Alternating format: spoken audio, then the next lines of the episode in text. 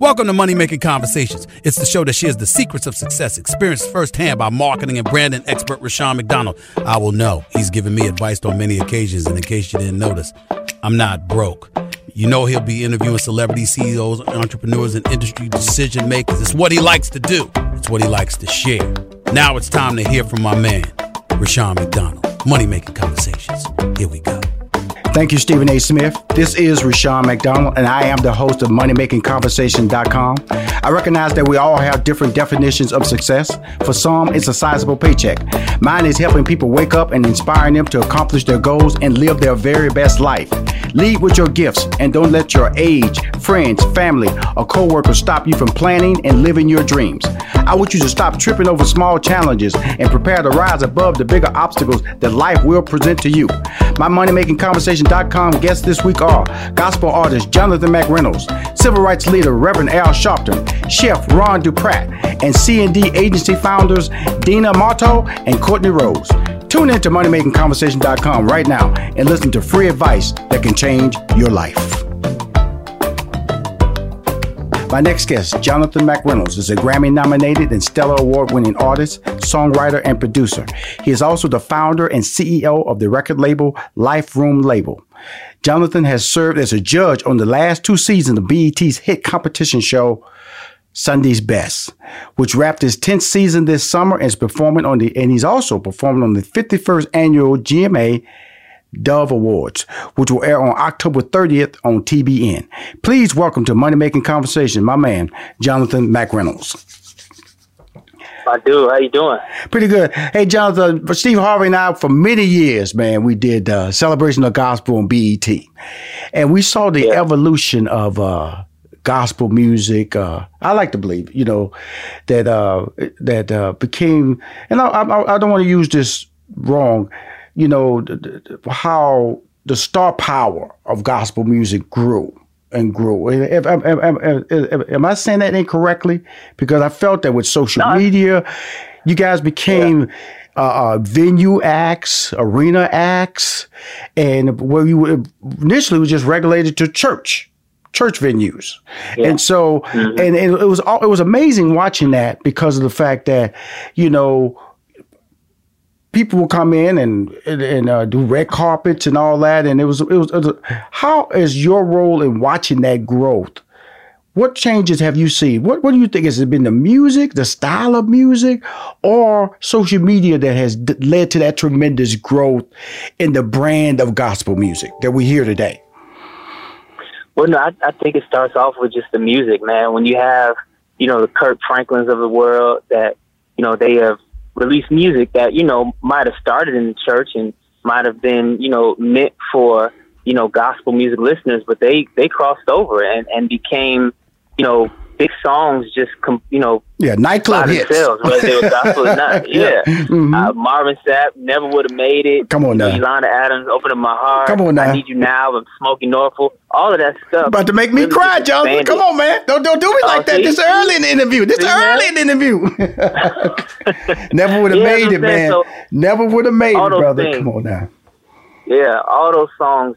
Uh, they they really just created a bigger platform for our generation uh, so now we're not even just looking at okay, you know, what Sunday service can we sing at? No, we are we're thinking of hey, you know, we can go into these big venues, theaters. Right. We can do club tours. It doesn't matter where we are. We bring the same thing. We're going to bring the same uh, atmosphere, the same music. It doesn't matter where we are.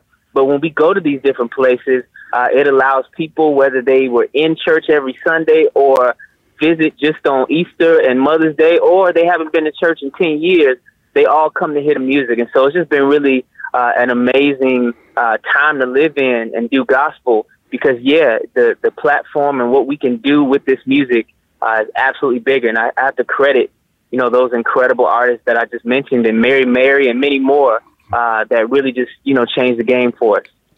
You know, I really, I all those names very familiar with. I know that uh, I'm from Houston, Texas, and Kirk Franklin is from um, from Dallas, yeah. Fort Worth area. And I remember when uh, his first hit song came out, which he celebrated, you know, anniversary on recently.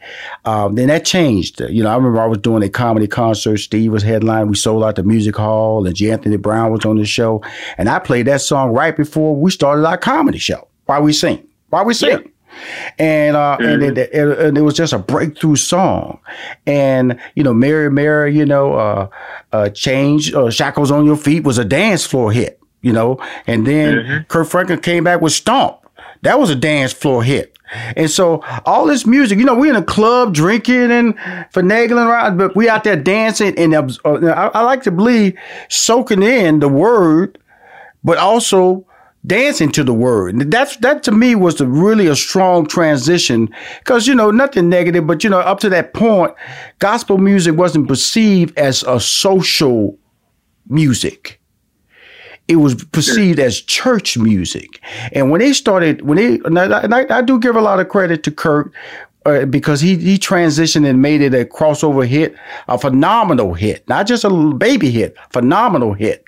And God's property was out there doing things and touring on doing plays and all those good things. So, but uh, when I look at your talents today, Jonathan, because social media plays a big role in who you are. Tell us how you use it because it creates a lane of independence for you that 10 years ago was not available.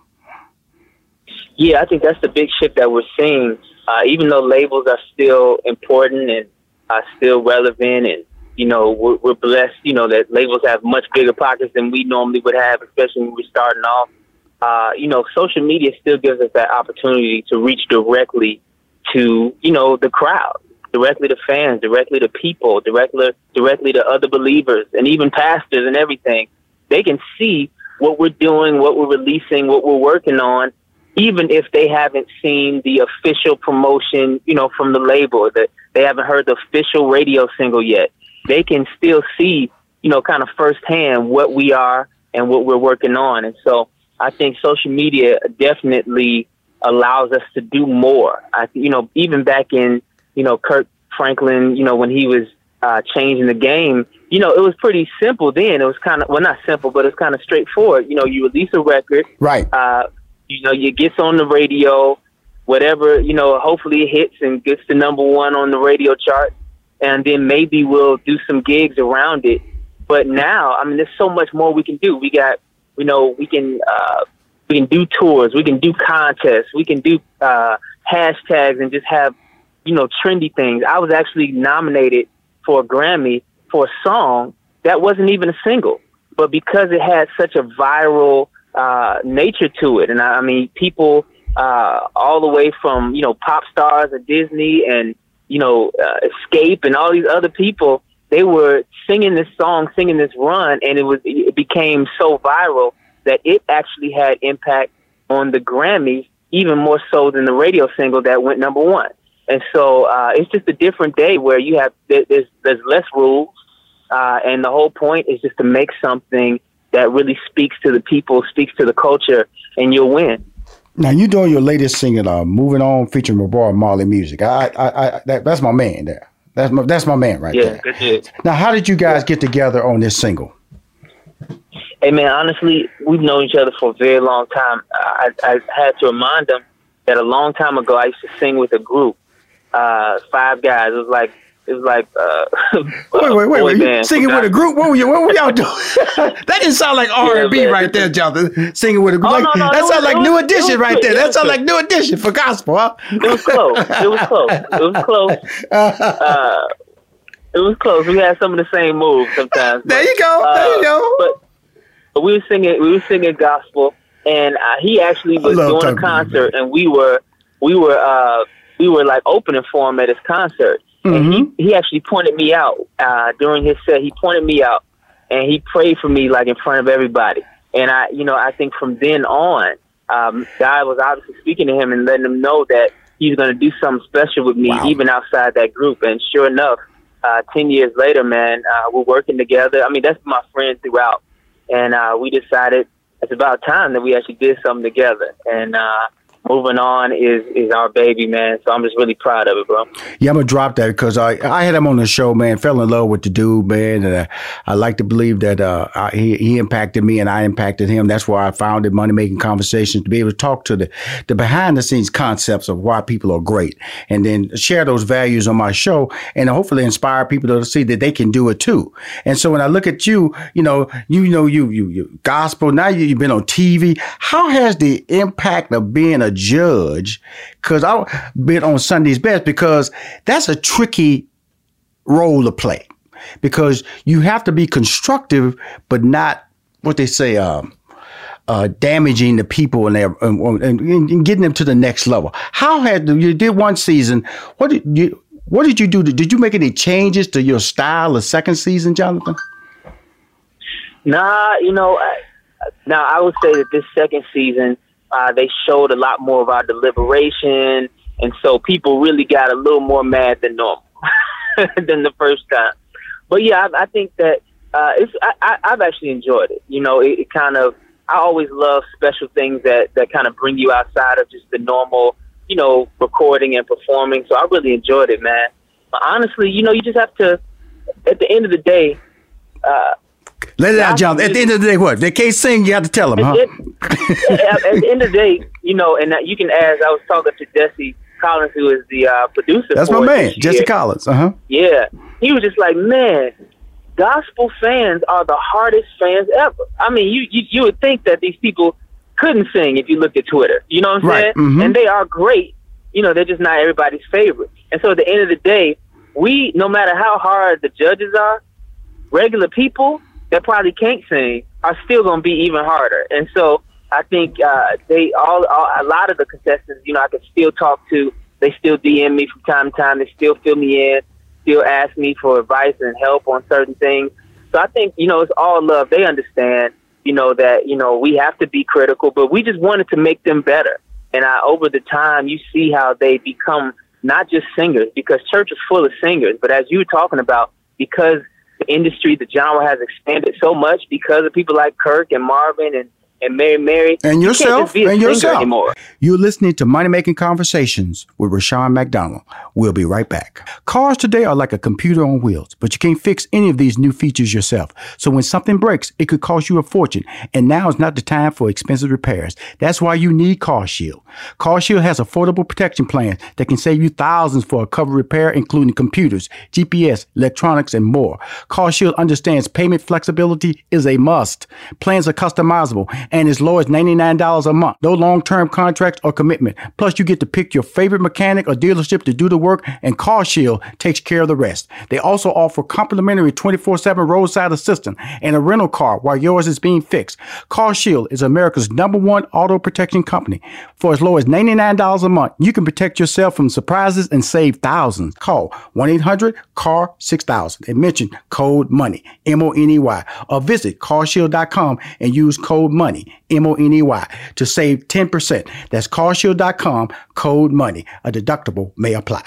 Welcome back to Money Making Conversations. I'm your host, Rushion Because I'm just, you know, you. I cannot deny, the, the, the, you know, play down what you do okay because you're playing an important role because of the fact that you are you're a decision maker you defining people's careers and and also uh, people's voices. And then when it comes to gospel music, the problem that church people, because I was I've done tours with Steve Harvey now. I, we did we did a tour with Kirk Franklin, and I went out there and they were telling me you need a you need a market on church radio station. I go, that's where the church people at, and I wasn't selling no tickets. I was, I was on all the church, quote unquote, church radio stations. When I went back to R and B stations, Jonathan, I started selling tickets. So that lets me know that you can't define that audience, or you can't. Sometimes you can't even locate that audience because they all have values that that that that can can can mislead you into saying this is where they're at. And so when you're dealing with church, church songs, you know, just because they can't sing, people feel they church music. You know, they, that might be tied to a, a, happy moment or a dark moment in their life, or somebody was yeah. sick and they so so so when they hear somebody singing it, and in their mind, when they heard it, that's what's gonna stay with them forever. And so that's why they're so hard when it comes to church music, because church music is different. I can I can hear a different version of a Marvin Gaye song, and I'm cool with it. Boy, Yeah. come on now. but don't but don't mess up my church song. Don't Come on, come on, come on now. Come on now. Come on song. I now. understand. Come on. And I mean, that's, that's I mean that's a good point. Yeah, you're right. Absolutely, and, and that's why that's why when I look at you, man, I be I be checking you out, man, because you know my boy Kirk and everybody and Jesse's doing the production over there. BET, I've always been a big fan of what they're doing for the gospel lane because of the fact that you know we all know that these type of shows aren't always the best most watched shows but they need it man they're necessary because they, they fill a mm-hmm. void and they also allow us to share in a I, I call it good food eating good food you all you want to do is good food Yeah. for your soul, and that's what good church gospel shows are. And so, with, with you being a judge, has it helped your brand from a social standpoint or from a marketing standpoint? Know, you walking in the airports, people recognize you. Going to 7-Eleven, people say, "Hey, my man, Jay, Jay, Jay." How's it help your brand overall? Oh yeah, I mean it's great because you know honestly because of the way my music is, and honestly you you're saying that you know back in the day or back when you guys were touring with Kirk, you know you would see that the church folks and people that wanted to come to the concerts, Right. Sometimes they're listening to the R and B stations. Well, it's even even it's even more spread out now. You Mhm. think you kind of knew. You, you don't you can't even track black people now, much less you know the black people that go to church right, right. we all over the place. Right. You know what I'm saying? So, so you know, bring in, you know, when you when you get to do the type of music that I do, and I've been actually touring clubs and venues. I haven't toured a church in a very long time. Right. You know, as far as um, you know, just going from from church to church. So the thing is, we have to we get to find people in different places. But BET Sunday Best, that was still kind of a hub for a different generation, like a maybe an older generation Yes, of gospel people Yes, that. Mhm. you know before everything got all chaotic. You know, Mhm. before before we started spreading out and and you know our generation we we barely went to church growing up. You know what I'm saying? But Mhm. the generation that really did, um, you know, they're still watching Sunday Best, and those are the people. Oh, absolutely. Uh, they'll, they'll they'll they'll call me Young Buck in the middle of you know the airport, Young Buck, because that's what Kirk calls me. Right. So I know that I know that's Man. where they got it from. I Yeah. know they, they watch the Sunday Best. Well, I, I love Kirk Franklin. Man. He can do no wrong with me, man. That brother, man, is so special to me. And you know, of the 13 years we did uh, uh, celebration of gospel, that branded Steve Harvey is so deep in the black community. It, it, it, it, so I know how loyal black people are, and so you're getting a base, Jonathan, that is loyal for you, will follow you to your grave, and pray for you when you're sick, and celebrate you your success. And that's what you really want when you're talking about your brand and building your brand. And then from an educational standpoint, you have a master's in what now? What's your master's in? I got theology, a master's, right? master's in biblical study. Yeah. And, and and so you're a professor at Columbia College. Tell me, how are you marrying all these different lanes and and and still be a good looking guy? You know, because uh, in the end, you're still a good looking guy. Okay, John. Thank you, man. Let's go be real now. You're a good looking guy now. A lot of things going on in your life now. You know, how you juggling all these balls up in there? It's it's definitely a juggle, bro. It's, it's definitely it's definitely tough. So, But I love know, it, man. For me as I grow stronger, yes, sir. Because But no, now, I mean it's crazy, man. I love all those lanes, man. I love I love the different looks. You know, Mhm. I love being a, a adjunct professor at Columbia. That's one. Actually, that's probably one of the favorite parts of my life. right, Uh, I took off for this uh, semester so I could tour, but uh, you know that's really um, my one of my favorite things to do is teach. As a matter of fact, I've had to choose between singing and teaching. Unless the Lord told me something different, I probably would choose teaching. So Mhm. it's just really, uh, you know, one of my favorite parts. And you know, all of that, man, it, it keeps me, you know, uh, it keeps you, you know, uh, the the Bible in Ecclesiastes it says invest in seven ventures, even eight, because you don't know what disaster will come upon the land. Basically, you don't know which one of these things are going to succeed. You know what I'm saying? So don't don't put all your eggs in one basket. So I really appreciate, you know, just kind of diversifying, not just with money, but just with my enjoyment in life and my fulfillment. That it doesn't always have to all come from music and singing. Love but there's it. some that comes from teaching. There's some that comes from my nonprofit, which is Elihu Nation, which is really even more teaching just uh, about wisdom and more spiritual things. Uh, it, those are the things that really keep me fulfilled um, and, and, and, you know, diversifies my life. Well, you know, uh, first of all, you know, recently gave out a thirty thousand dollars in scholarships. We're gonna go there, but it's nonprofit. Let's let's tell everybody what he does. He speaks it and he does it at the same time. But you got an upcoming performance coming up in the fifty first annual Dove Awards. Tell us about that. It's October thirtieth on TBN. Another big branding moment for you. When when I talk about money making conversation, it's about branding. It's about marketing. It's about doing the things to keep your platform moving forward. You have great relationships with my man Music. You got you know Kirk Franklin. You know you you you you're teaching in college. Uh, you you touring in clubs. You have two back to back seasons on Sunday Best, and now you have the Dove Awards. That really is what you what you're trying to do. You're trying to build a model for success. That, that sounds good when you list it like that. Thank you. Well, look, I'm just, I'm just, I'm just repeating what I know about you. I brought you on the show because Yeah, guess man. what? You got it going on. When I start saying, and that's what I want people to understand is that sometimes people are pigeonholed you. Oh, you can't do this. You're only supposed to do this. And I say to anybody, if you there are 24 hours in the day, learn to take advantage of each hour. That's what I tell people. So mm. now, if you're struggling saying I'm not a morning person, there are people out there who get up in the morning and do things while you're sleeping. And that's the type of person I see you as, Jonathan. You're a person that said, God has given me the ability to wake myself up, breathe, and move forward physically with no restraints. You know, I'm not. Well, I'm gonna say I'm gonna say I'm not I'm not always a morning person, but I'm definitely I'll stay up all night until it's done person too. So Well, you know, Uh, well, you got if you if you push if you push it morning before you get up, you got to get some sleep to get back up. Okay. yes, true. Yeah. so I ain't gonna get mad at you, Jonathan. So so tell us about the TBN experience that you're gonna do with uh, the Dove Awards on October 30th. Yeah, man, I'm excited about it, man. You know, GMA has always supported me and my music. It's kind of a a platform that uh, you know has tried its best to kind of diversify the the Christian music Yes. experience. I mean, we got some stuff over here in gospel, but you know, there's CCM, there's that worship music, Mhm. uh, there's hip hop, there's you know, there's bluegrass. You know what I'm saying? There's a whole bunch that that falls under uh, Jesus music, and so they uh, do they do what they can to kind of show and platform all those different things. And so I'm honored, man, that they that they brought me on the show.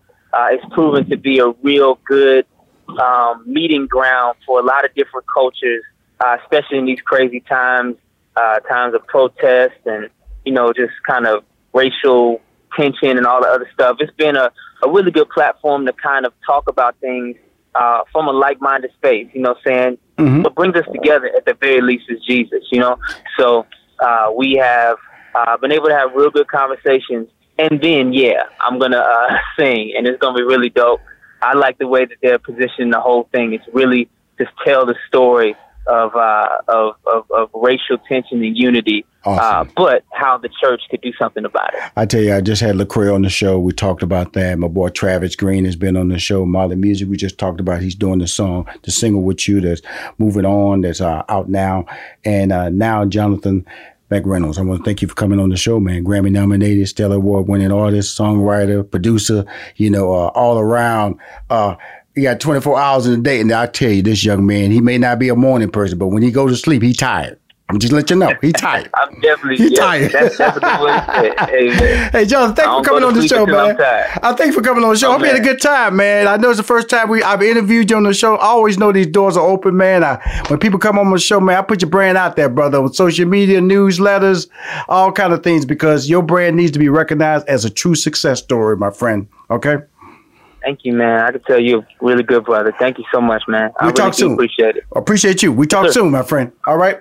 If you want to hear more Money Making Conversation interviews, please go to moneymakingconversation.com. I'm Rushion McDonald. I'm your host. Cool. We'll be right back with more from Rushion McDonald and Money Making Conversations. Don't touch that dial. Organ donations save lives, and some organs can even be donated by a living donor. August is National Minority Donor Awareness Month, so let's check in with Dr. Dinee Simpson, Assistant Professor of Surgery at Northwestern Medicine. Tell us about the African American Transplant Access Program. So this is my baby. This is a program that I have dreamt about creating since I became interested in transplant as a trainee. And it's a program designed to address the significant disparities that our African American patients face.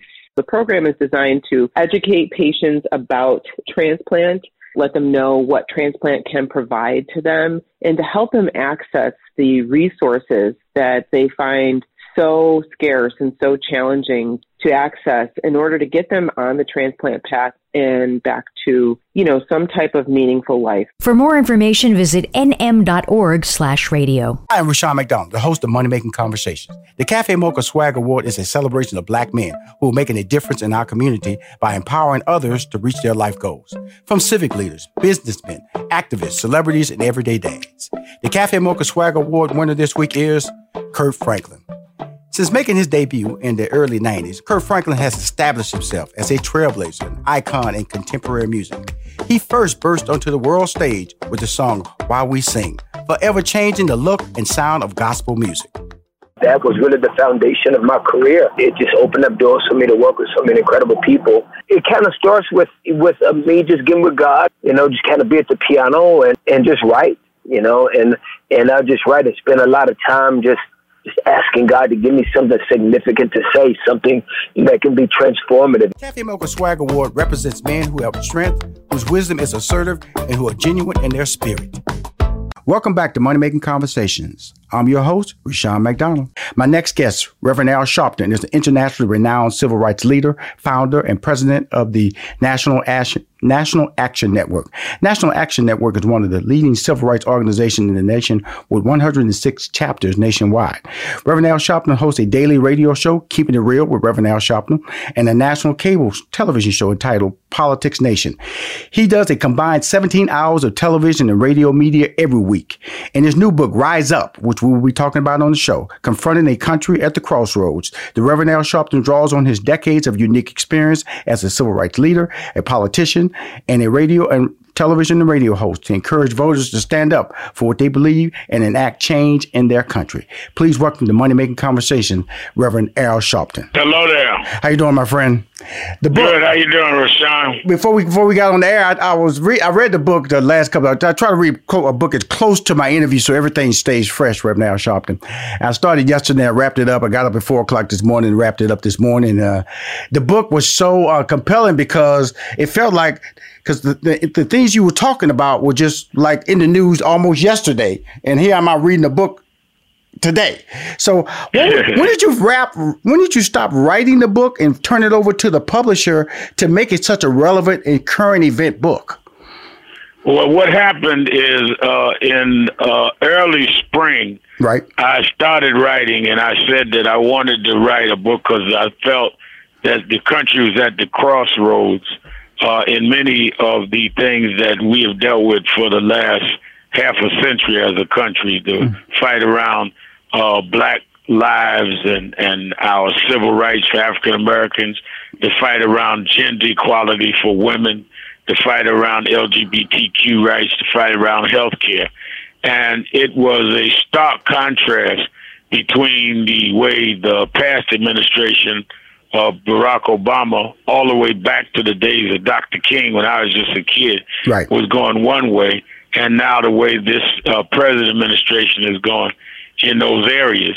And then uh, the pandemic hit. So I said to the publisher, wait a minute, uh, let me uh, put the pandemic in, not knowing it would last as long as it did, because as you know, in early March, when it started really hitting, we thought it would be over by Easter, and right. then Easter turned into the Fourth of July. right. So I, I kept adding and kept adding and updating until uh, George Floyd happened, and I really had to delay it because I ended up in the middle of all of that. Mm-hmm. And then I finally said, right before we did the big march on Washington, August 28th, that that was it. I was going to have to close it because it looks like things were not going to calm down. So I wrote all the way till late August. Wow.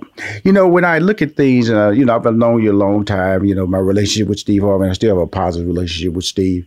Uh, and trying to define who my what my voice is and listening to your voice, and I see what it really is, and because I want to call out some information about the Black Lives Matter movement, uh, which is about police accountability reform. Bernard Goetz in 1984, which you marched on, shot four black men on the subway. This is about, you discussed this in your book. He was ultimately cleared of attempted murder and served less than a year in jail for illegal firearms. That's what they're charging for. Today, right. Bernard Goetz is still living in New York City, okay? Then you had the Howard Beach incident in 1986, which you discuss in your book, when Michael Griffith was struck and killed by a passenger motor after being chased by a white mob.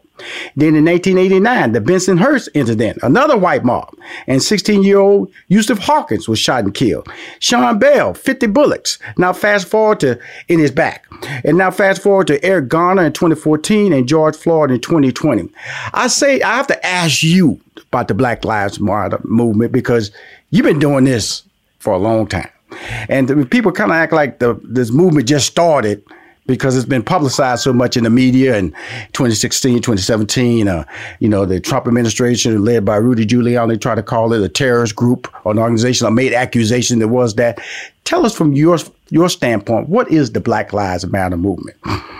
I think it is a movement that uh, is really calling on accountability mm-hmm. of police. I don't think it's even an anti-police movement is an anti-bad police uh, movement, and I think it has been effective, and it has grown. Or uh, you, you know, when Trayvon Martin was right. killed uh, in uh, 2012 in Sanford, Florida, uh, and ironically, uh, President Trump is kicking off his, you know, coming out of COVID uh, with his first rally in Sanford, Florida right? And uh, at, at, the same exact location. Uh, when that happened, they wouldn't even arrest George Zimmerman, who shot and killed uh, Trayvon, and his parents and Attorney Ben Crump, who has worked with uh, uh, me and National Action Network for other cases, came to me. I had not even heard of Trayvon, right? And uh, Attorney Crump said. Uh, that's why we came to you. Trayvon had already been funeralized and buried for about two weeks. They said, we want you to help make this a national issue. So I got uh, on it and I said, well, let's have a rally right there in Sanford. And uh, uh, we called uh, some of our people, uh, chapters around Florida, but then we also called our national radio people. One of the people that uh, I called and people, the listeners need to know was you. Oh, got Steve in them on it. Yeah. yes, he did. I mean, let, let, let's not act like a lot of these cases you didn't get the first call and you say, Steve, we better get on this. Yes, and then sir. you started you. with your own media platform. But mm-hmm. you, you were my link because, you know, Steve is all over the place. Right, right. As you were, but you would call me right back because you said Rev wouldn't call me if it wasn't important. Mm-hmm. And uh, we beat the drums and we put 10,000 people in, in uh, Sanford and it happened to be uh, when I was getting ready to get on the plane to head to uh, Orlando that day because I flew to Orlando to drive to Sanford. I got the word my mother died, mm-hmm. who had been sick, and I went anyway because I felt my mother would have wanted me to do that, and I did. And we got uh, enough people to where they felt the pressure. They arrested Zimmerman as he went on. Uh, a few months later, went on to trial. As you know, he was acquitted that night three young ladies sat down and wrote the hashtag Black Lives Matter, and uh, it blew up and became a theme. And it uh, went through a lot of the protests around Trayvon, all the way into Eric Garner and mm-hmm. and uh, Michael Brown in uh, in uh, Ferguson, Missouri. And then it kind of lulled for a minute, and then it picked back up when we started seeing a rash of other uh, cases. So to say that they are terrorists and uh, these were three brilliant sisters that captured a phrase that captured exactly how we all felt that we didn't matter. You can shoot a kid with a make believe security guard. He wasn't even that and acquit him, we matter. And it wasn't saying others didn't matter. It was saying that you act like we don't matter, and we're affirming that we do. You get in life what you affirm yourself to be. And I think that that movement grew. They formed some Black Lives Matter organizations. They worked along in many cases with other groups. In some cases, they didn't. the three sisters worked uh, very closely with us in National Action Network and other groups, and it's always been like that. As as you know, mm-hmm. back in the days when you and I were kids, uh, uh, they you had the NAACP, you had Dr. King, you right. had uh, uh, CORE, mm-hmm. but then you also had Malcolm X, right. and you also had the students sitting in. Dr. King didn't sit in on a lunch counter or ride a bus. So I think a lot of the media are lazy and don't deal with the fact that we're not looking at anything different. There are different ways that people express their outrage, but all of us are trying to fight for change. Black Lives Matter is not terrorists. They're trying to stop the terrorism. When police can shoot a man in his back, uh, running away from them, as the case in Kenosha. Right. Uh, and and when a, a police can uh, shoot a man at Wendy's that is intoxicated, uh, and and and he's running away, that's terrorism. So how do they call that terrorism, and and and not and call those that are peacefully protested, many of them white, right. saying Black Lives Matter? How does that become terrorist? We know that. I'm speaking of that because that's that's the part that really changed for me was the white participation in the protest. Because of the fact that you know we all know there was a scheme out there to make it a black violent crime situation. Don't trust black people. We're going to tear up your neighborhoods and create white fear. But right. in this particular movement after the george floyd white people were marching, and not just That's a few right. white people were marching. I, I watch TV and I just see white people just walk by my screen on television, then a black person, then more white people, then a black person. What do you? Why do you feel there has been a tremendous upswell in white people being angry, being annoyed, being upset? Because we know it's white people important. We know it's white people in Seattle. There's not black people up there. It's white people. That's right. That's right. Well, let me say uh, this. I think what happened was because of the George Floyd video came out during the pandemic. Everyone was shut down and couldn't go out. There was no distractions as you turned on the TV, people were watching the news trying to get the update on the pandemic. When will this break? When can I go out? When can I go to work? And they're watching the news. They had no distractions because you couldn't watch the ball game because there was no ball games. There's no baseball, no basketball, no anything. And I think this is the first time that the whole country was locked into having to watch this video over and over again on the news. And a lot of whites just said, this is outrageous and ex- exploded.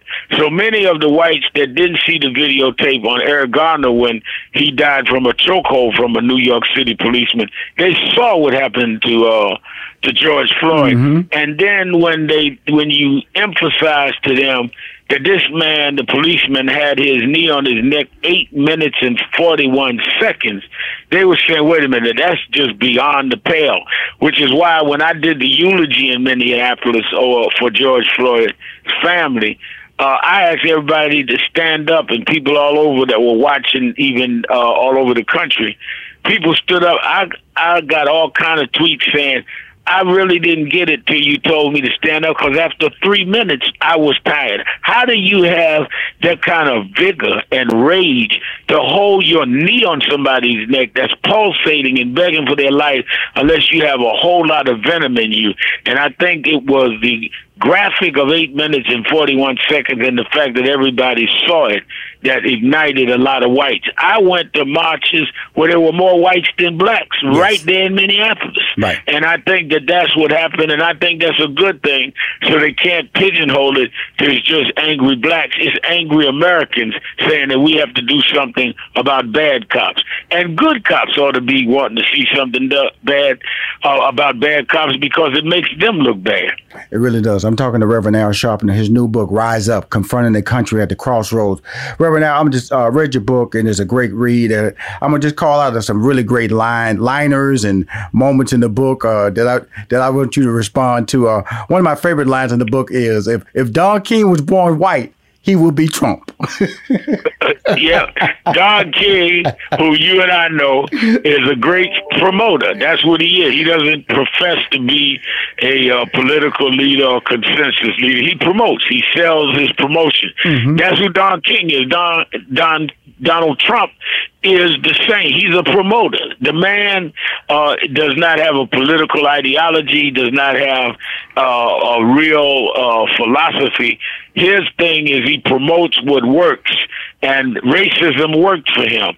Uh, birtherism is how he started his political Absolutely. career, saying the president of the United States was not really one of us. And when he saw that work, he therefore leaned in and used that, and has been using racial language and and and racial leanings ever since. And I I told him in our last uh, uh, meeting that because he was saying, "Why are you calling me a racist?" Because if you're comfortable with racism, you've got to have racism in you. Because there's things that you and I would just not be comfortable in. I don't care how much it was working for us, and that's where uh, I made that uh, assertion. He's a promoter. He's not uh, a thinker. He's not a doer. He's a promoter, and he uses whatever works. We'll be right back with more from Rushion McDonald and Money Making Conversations. Don't touch that dial. Cars today are like a computer on wheels, but you can't fix any of these new features yourself. So when something breaks, it could cost you a fortune. And now is not the time for expensive repairs. That's why you need CarShield. CarShield has affordable protection plans that can save you thousands for a covered repair, including computers, GPS, electronics, and more. CarShield understands payment flexibility is a must. Plans are customizable and as low as $99 a month. No long-term contracts or commitment. Plus, you get to pick your favorite mechanic or dealership to do the work, and CarShield takes care of the rest. They also offer complimentary 24 7 roadside assistance and a rental car while yours is being fixed. CarShield is America's number one auto protection company. For as low as $99 a month, you can protect yourself from surprises and save thousands. Call 1 800 CAR 6000 and mention code MONEY, M O N E Y, or visit carshield.com and use code MONEY, M O N E Y, to save 10%. That's carshield.com, code MONEY. A deductible may apply. Welcome back to Money Making Conversations. I'm your host, Rushion McDonald. You know, it's really uh, absolutely the truth. I, I I learned, you know, like I said, I was caught up. First of all, caught off guard when he won. I voted against him, but I still was caught off guard when he won. And then when you look at his game plan, he is a, a, a like you said in your book, he's a he's a, a he's a guy a theorist about uh conspiracy conspiracy theorists. You know, he right. he sits around when that when I read last week when he fought, he he he he, he, he tweeted 40 times. 40 times in 24 hour period. My God, who does that? I mean, yeah. you do social media and I do social media. Can we casual social media? It's tiring. I'm just telling you, it's tiring to post. It's tiring to come up with ideas to say in social media. For to do it for 40 times, Reverend Al, that's really, really ridiculous and and it, it suggests to you if he's supposed to be the head of the free world, how do you even have time to do that forty times? But that's who he is. That's where his focus is. That's where his priority is. Is to promote, and he uses social media to do it, and he uses television to do it. And as you said, I was surprised when he won, but the way he was able to manipulate the media, he was rolling over in the bed calling TV shows, and they put him on the air. Yes, they did. And he he got tons of free media. Like he's doing and, with Fox News it, now. Like he's doing with Fox News now. And right now, he doesn't even have to come in the studio. They don't have to set up the Zoom. He just talks and they let him go. And that's a promoter, but it's dangerous for the future of the country. You have to ask yourself when I say he has no philosophy, and and you reiterated that your show is about how people can really be entrepreneurs or make their ends meet wherever level they want in terms of money. Yes. What is his economic policies? Mm-hmm. I do not know a black businessman in New York that ever got a major contract from the Trump organization. So when he says the blacks uh, work with me, the only record we have is him as a businessman. I don't know a big black firm or a small one that could say, I was able to expand my business and get a major contract through Donald Trump.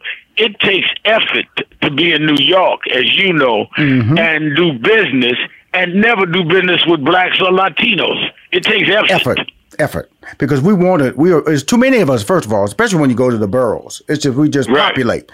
And I've always said that the, the the five boroughs in each one of the five boroughs have more black people than most major cities in the United States. So trying to avoid a black person, and then when you include the Latinos, it's ridiculous when you say you can't do business.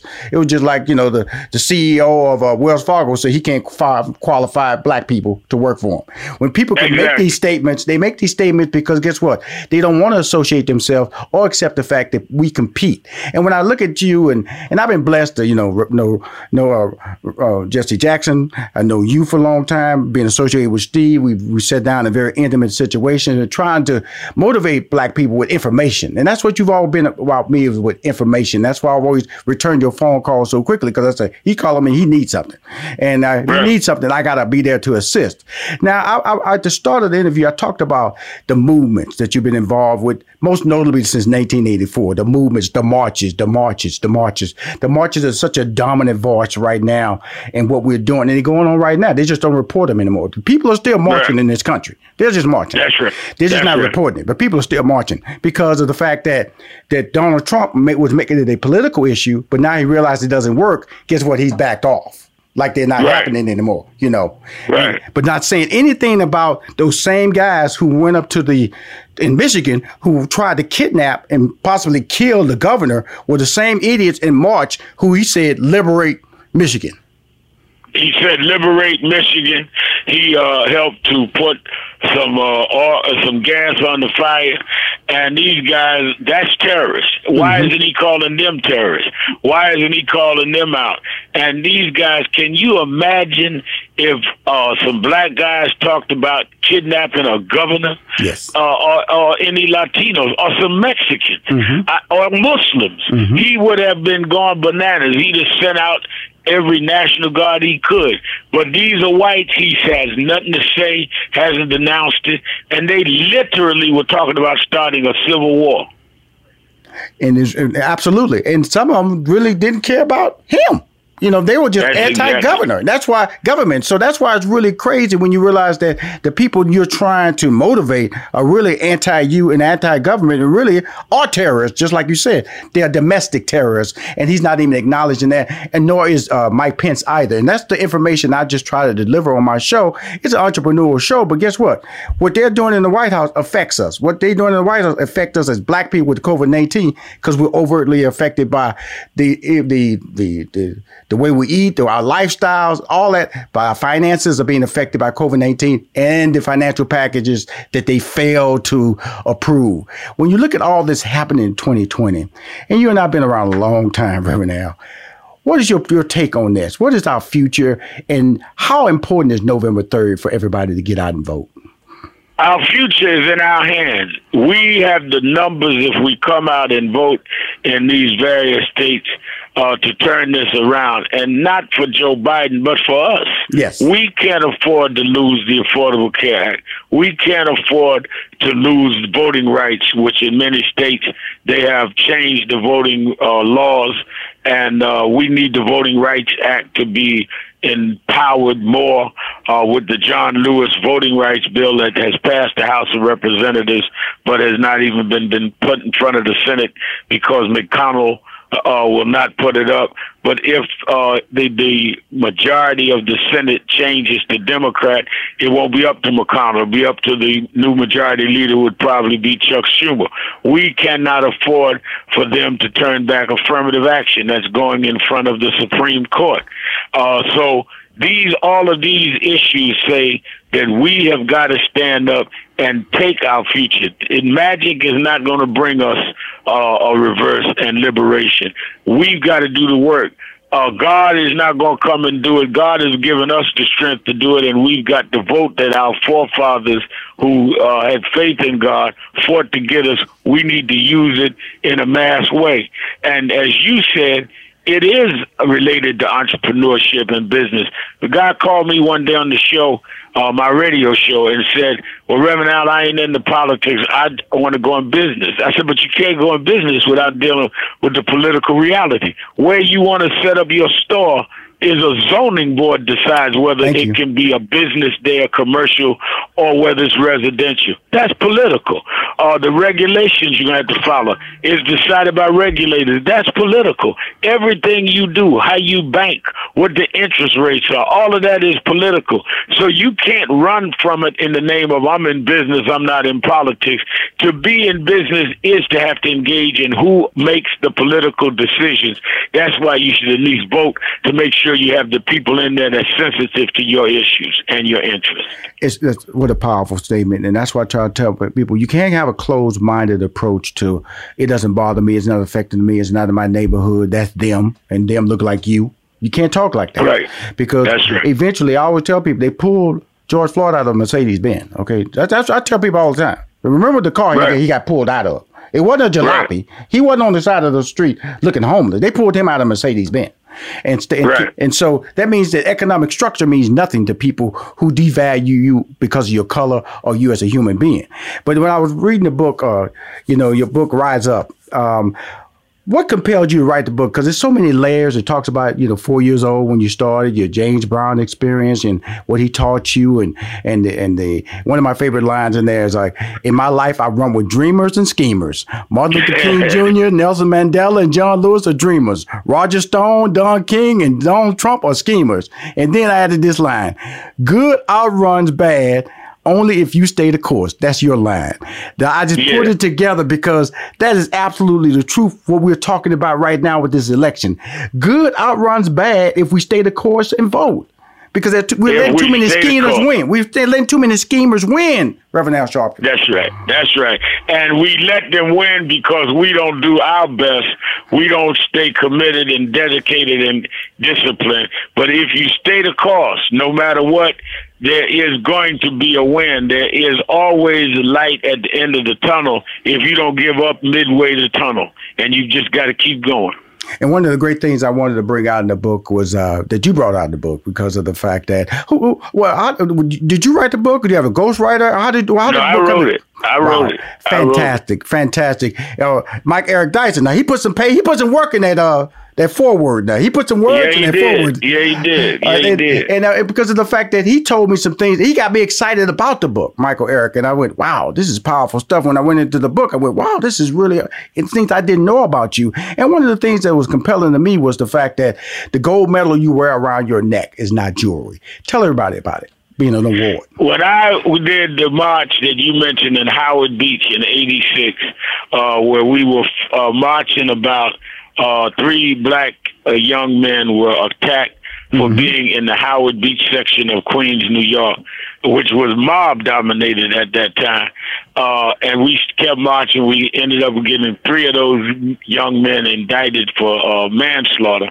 Hosea Williams, who was one of Dr. King's chief lieutenants uh, years before, came to New York, and he would give people the Martin Luther King medallions he had made to sort of knight them that you have worked in the spirit of Dr. King, who he worked with for so long. And uh, he came to the rally and hung that around my neck, and it made me feel like if I was in the uh, the streets, it made you feel like a made man. Right, he right. was one of the main elders of the movement uh, that I had looked up to all my life knighting me with this Martin Luther King medallion. I think I slept with it for three days. So I would wear it all the time because I was so honored by it. And the press with all him and in the medallion and even some blacks, what did he wearing jury for? It wasn't jury. It was an award from uh from Hosea Williams.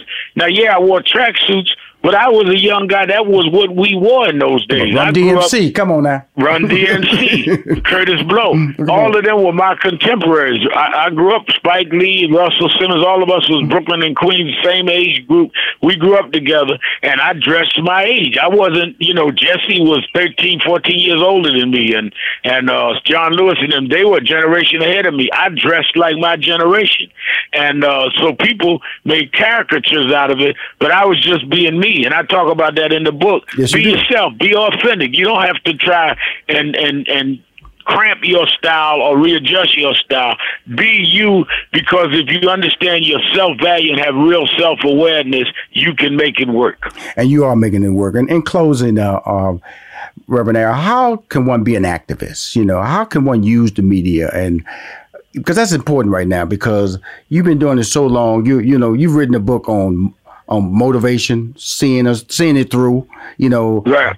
getting through the through, through from the positive, from the negative to the positive. Talk about how can one be an activist. One can be an activist by first determining what it is you want to get done. It doesn't have to be a huge march. It doesn't have to be uh, something everybody talks about. It could be I want to do something in my neighborhood. I want to do something in my church, something in my business, uh, something in my workplace. Set a goal and then be determined to get that done. And in your local or even bigger than that, use the media to tell your story. Don't have the media be your goal, have the media be your means to a goal. Marching doesn't solve a problem. Marching exposes a problem. But if somebody doesn't know how to expose a problem, you'll never force those in power to deal with it. As long as they can operate in the dark, they will continue to do whatever they want to do. But as soon as you put the light on something, everyone has to adjust because everyone's looking at what's being done. Wow. Rise Up, Confronting the Country at the Crossroads, a new book out by Reverend Al Sharpton. Reverend Al, thank you for coming on the show. Uh, tell, them to, tell them to come and send me some flyers. I got over a million social media followers. I got a fan club, right. over 90,000 fan club members. I want to send you flyers out with a link so we can sell this book. It's a great book. As you know, I've read it. Uh, I'm enjoying it. I'm, I'm going to share it with my friends and tell them, when I say share, share the link to buy. I don't just share books. I say, well, buy. I appreciate I it. We try to sell books here. We try to get number one on best bestsellers and stuff like this. If we try to win here. Right. But it's a well, great I read. appreciate it. Well, I will send it to you. And uh, let me tell you something. There's only about 20, 25 people in the world whose opinion matters to me. And Rushion, you are definitely on that list. I appreciate it. Much respect, man. And you, I respect Thank you. you. Thank you, my friend. Bye bye. All right. Take care. Mm-hmm. If you want to hear more money making conversations, please go to moneymakingconversation.com. I'm Rushion McDonald. I'm your host. My next guest okay. is Chef Ron Duprat. In 2019, he was named Industry Chef of the Year. Currently, he is the food and beverage director, executive chef at Amarillo Golf and Country Club in Amarillo, Texas. I'm a Texas boy, born and raised in Houston, Texas. He gained he first gained recognition when he competed in Bravo TV's Top Chef.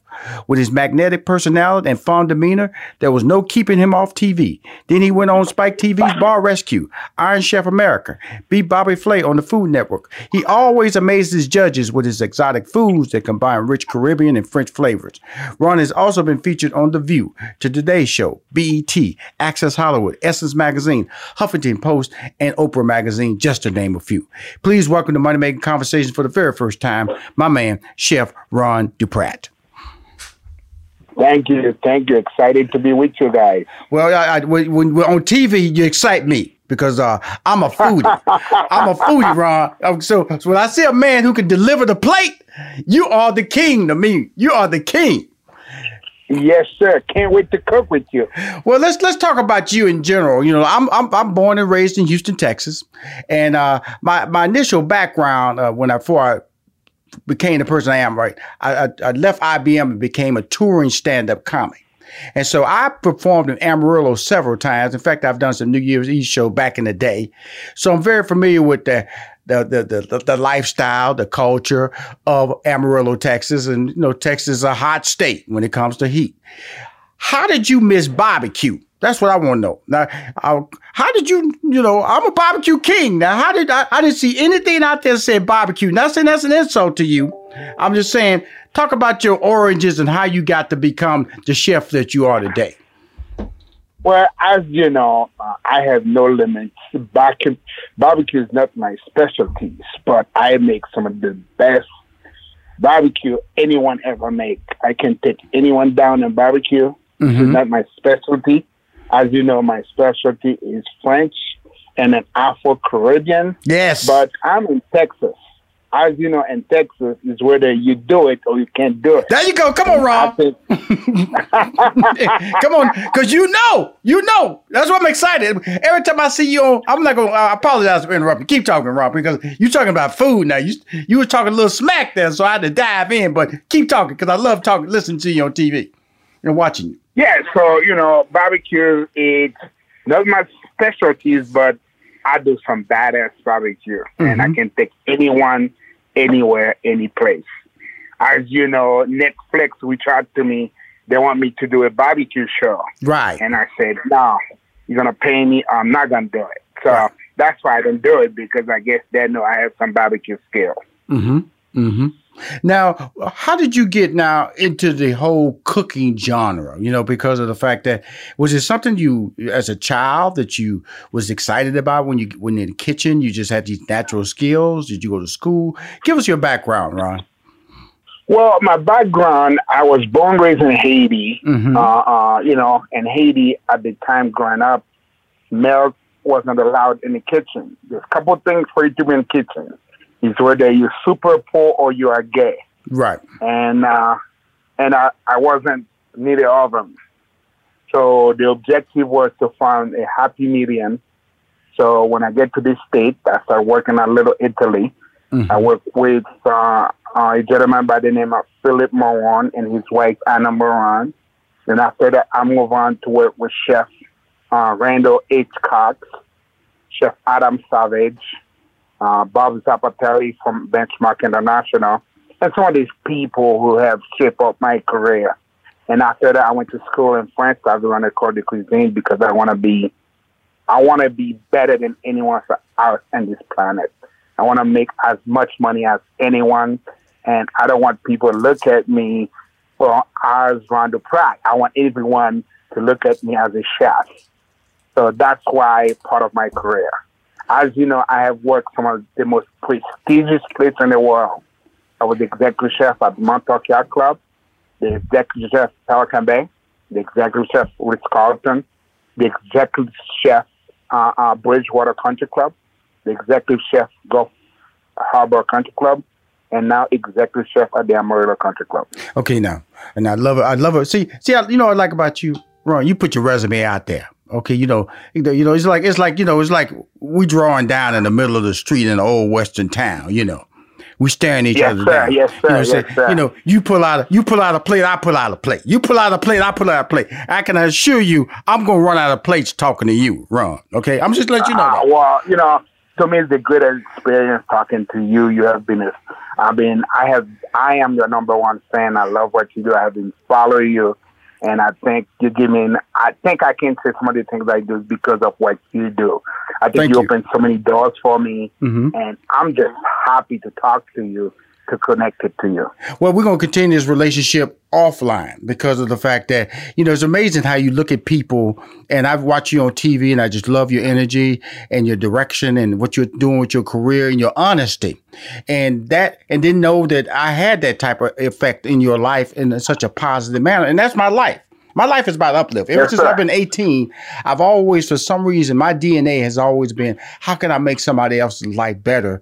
Because in the end, it's going to make my life better. And so that's why I do money making conversations. And I very much thank you for what you're saying about me because that means it's, it's somebody's getting it, you know, and I, and I get it from a lot of people and it makes me feel good because this is free. I'm, I, I, I, I convince a talented person like you to come on my show to tell their story because that story that you have can resonate success for somebody else. Uh, yes, sir. Now, now let's talk about let's talk about you in general with this this cooking style of yours. Now, because I want people to understand. Okay, you came from Haiti, and I love Caribbean food. You know, jerk pork. I tell you, woo, festivals, cabbage. Oh, I'm telling you, see, some people some people do it right, some people do it wrong. And you know what I'm talking about. Some people commercialize it. And so, so because that's why it's kind of hard to find some good jerk pork stateside. And and and they want to give you jerk chicken. They want to give, a jerk pork is my man. That's me right now, Ron. I love me some jerk pork. Now, tell thanks, me, thanks, thanks. So tell me, what exactly is Caribbean style cooking? Tell us about that. Well, as you know, there's different parts of the Caribbean. Yes, sir. It will take us all day to explain some of the Caribbean. As you know, uh, where I'm from, we were first Hispaniola, where Yes, were the Spanish. Mhm. After that, we became French. After that, we became American. So first, we were slaves from Africa. So we take the African cuisine and we mix it with Spanish, and we Wow. create our own flair. So now you have African, you have Spanish, and you have French. So this is a so different, confused, uh, culinary background, uh, uh, and it just, um, it just. That's why I call it Afro Caribbean. Right. First, as an African American, Right. as a chef, Mhm. I always bring the spice. I always bring the marinade, the seasoning, There you go. and that's what makes us different than everyone else. That, that's important. Now, now let's talk about the French accent that you bring to your food. Explain to us that, about that. As you know, uh, there have been an evolving about food. You know, the typical French cuisine is butter, it's sous vide, it's liquid nitrogen, it's stuff like that. But, you know, working with in a country club where everyone is very contagious of their health, Right. So we have to take the butter out of it. Mm. Well, if we take the butter out of it, so we have to bring a Caribbean flavor, which is the marinade, the spice, the herbs, the garlic, the shallots, the thyme, the rosemary, the green onion, the scotch bonnet pepper. So even we don't use that much butter, but we take that marinated flavor to bring the French Caribbean accent. This is how our food is different. As you know, there's so many chefs. Everybody thinks they are the best chef on earth. Absolutely. You know, but we all do our thing. Now let me ask you this, because this because because you you're you're one of these top of the food chain chefs because you're recognized. You've been on TV. You've received awards, incredible industry awards. Now, okay, how if if somebody's listening, uh, trying to Uh, not not make it to where you're getting, but trying to get into the business, what are some of the early steps that a person can do? discipline, discipline, discipline, discipline. And did I say discipline? Yes, you did. Discipline, focus, discipline, focus. Stay true to yourself. Keep learning and follow your craft because that's the only way. As you know, everyone think they're going to be on Food Network or on Bravo Top Chef or Iron Chef America or, and then they forget about the step to learn how to become a great chef Right. you can be on TV making a fool of yourself, but there's certain time you have to be able to cook. You cannot uh, complaining, always looking for a handout. You have to be better than anyone else. So this is uh, one of the first African American chef graduate from CIA in 1947. His name is Jefferson Evans. Uh, when I'm w- watching his some of his early career, he went to look for a job, and the white man told him, "Jeff, I will hire you. There's one thing I want to tell you. You have to do two times more than what this man can do for me to hire you." So I always look at that. I know I have to do more. I know I have to work harder than everyone else but I'm enjoy doing it. But that's the only thing I know to do. To be the best, you got to push every day. You got to practice. As you know, if you know how much Michael Jordan practiced, how mm-hmm. much Kobe Bryant practiced, if you look at Tom Brady, how much they practice, it's all about practice, try to better and stay true to yourself, and then have discipline. It's all about discipline. Doesn't matter how good you are, but if you don't have discipline, you will fail.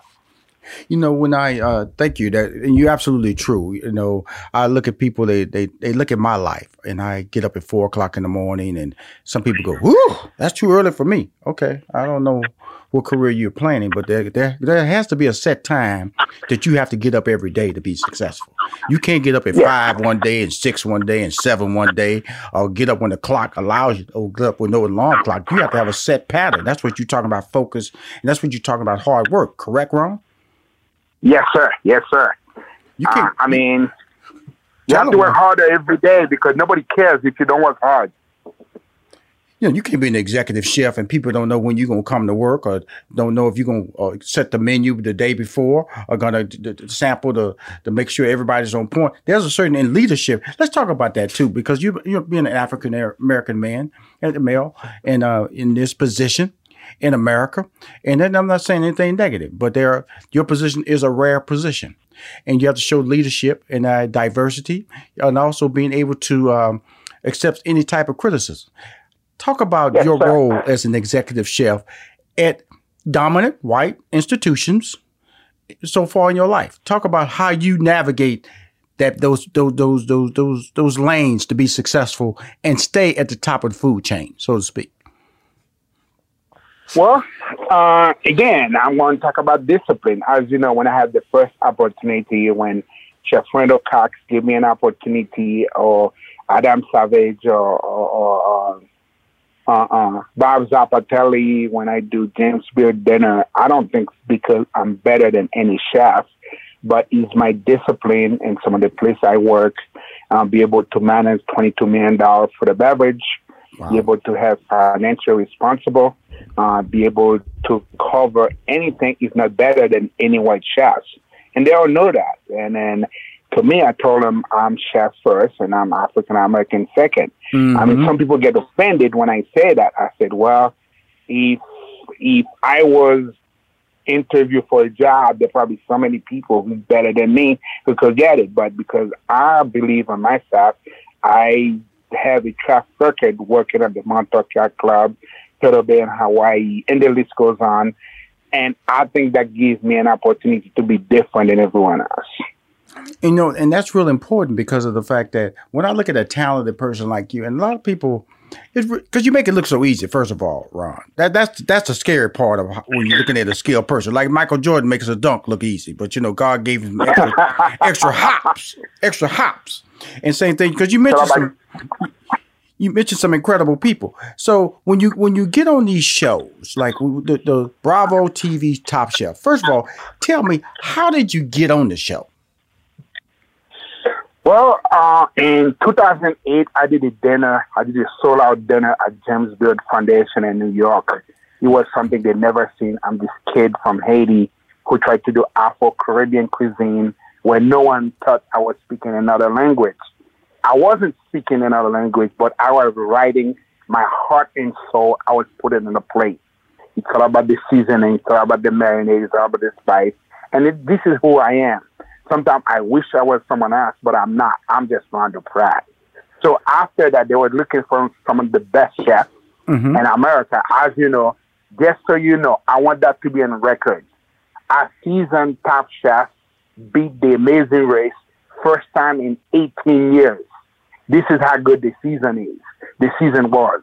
Mm. As you know, competing with the Voltaggio brothers, right? With Eli, uh, uh, uh Michael Voltaggio, Bryan Voltaggio, mm. Hector, Hector, um, Hector from from from from from Atlanta, Mattin Noblia from France, and everyone else. I think this is that was an opportunity for a lifetime, something I would cherish for the rest of my life. As you know, I didn't know much about this show. When they called me, I told the guy, "No, I'm not interested. I'm a better chef. I have everything going for myself. I'm not interested about being on the show." So, you know, and I did what I had to do, and I think that opened so many doors for me. I think now, well, now what, what changed your mind, Ron? Okay, you weren't interested, okay, because, you know, you're a bad boy. You, you, you, you don't have to prove anything to anybody. Get on the show and people start judging you. What changed your mind? Was the, the opportunity to uh, expose your brand or your talents to a bigger audience? What changed your mind? Well, what changed my mind, I always love to push the envelope. And, uh, I push it every day, and something gonna work, something not gonna work, and I learn from my mistake. I say, let's give it a try. If you work, you work. If it doesn't work, life will go on. I will still the better chef. Mm-hmm. But I think being top chef was an opportunity of a lifetime, something I would cherish of the rest of my life. To become current ambassador for the State Department, to carry diplomatic passport, to travel the world, to go in Italy with John Kerry, to talk about American food, I don't think if I wasn't a top chef, I was able to do that. Wow. Wow. You're listening to Money Making Conversations with Rushion McDonald. We'll be right back. Cars today are like a computer on wheels, but you can't fix any of these new features yourself. So when something breaks, it could cost you a fortune. And now is not the time for expensive repairs. That's why you need CarShield. CarShield has affordable protection plans that can save you thousands for a covered repair, including computers, GPS, electronics, and more. CarShield understands payment flexibility is a must. Plans are customizable and as low as $99 a month. No long term contracts or commitment. Plus, you get to pick your favorite mechanic or dealership to do the work, and CarShield takes care of the rest. They also offer complimentary 24 7 roadside assistance and a rental car while yours is being fixed. CarShield is America's number one auto protection company. For as low as $99 a month, you can protect yourself from surprises and save thousands. Call 1 800 CAR 6000 and mention code MONEY, M O N E Y, or visit carshield.com and use code MONEY, M O N E Y, to save 10%. That's carshield.com, code MONEY. A deductible may apply. Welcome back to Money Making Conversations. I'm your host, Rushion McDonald. So when you when you look at different these things, it's about marketing. It's about I'm, I'm just shifting the whole thing. You're a talented person, but you're saying that Rushion, this TV gave me more doors that opened for me because I did this. So if, one hesitant hesitates about an opportunity because they feel uncomfortable or they feel that it's not right for them, sometimes it's best served to go and pursue that opportunity because, like you said, it opened doors for you. Yes, yes. You know, life is not about opportunities. Pursue the opportunity to be better. I think uh, uh, um, Top Chef gave me a voice. I mean, it's you know, it's the opportunity I have to be able to be a headline keynote speaker at an event or mm-hmm. to have a brand call me I would love you to be an ambassador for this company.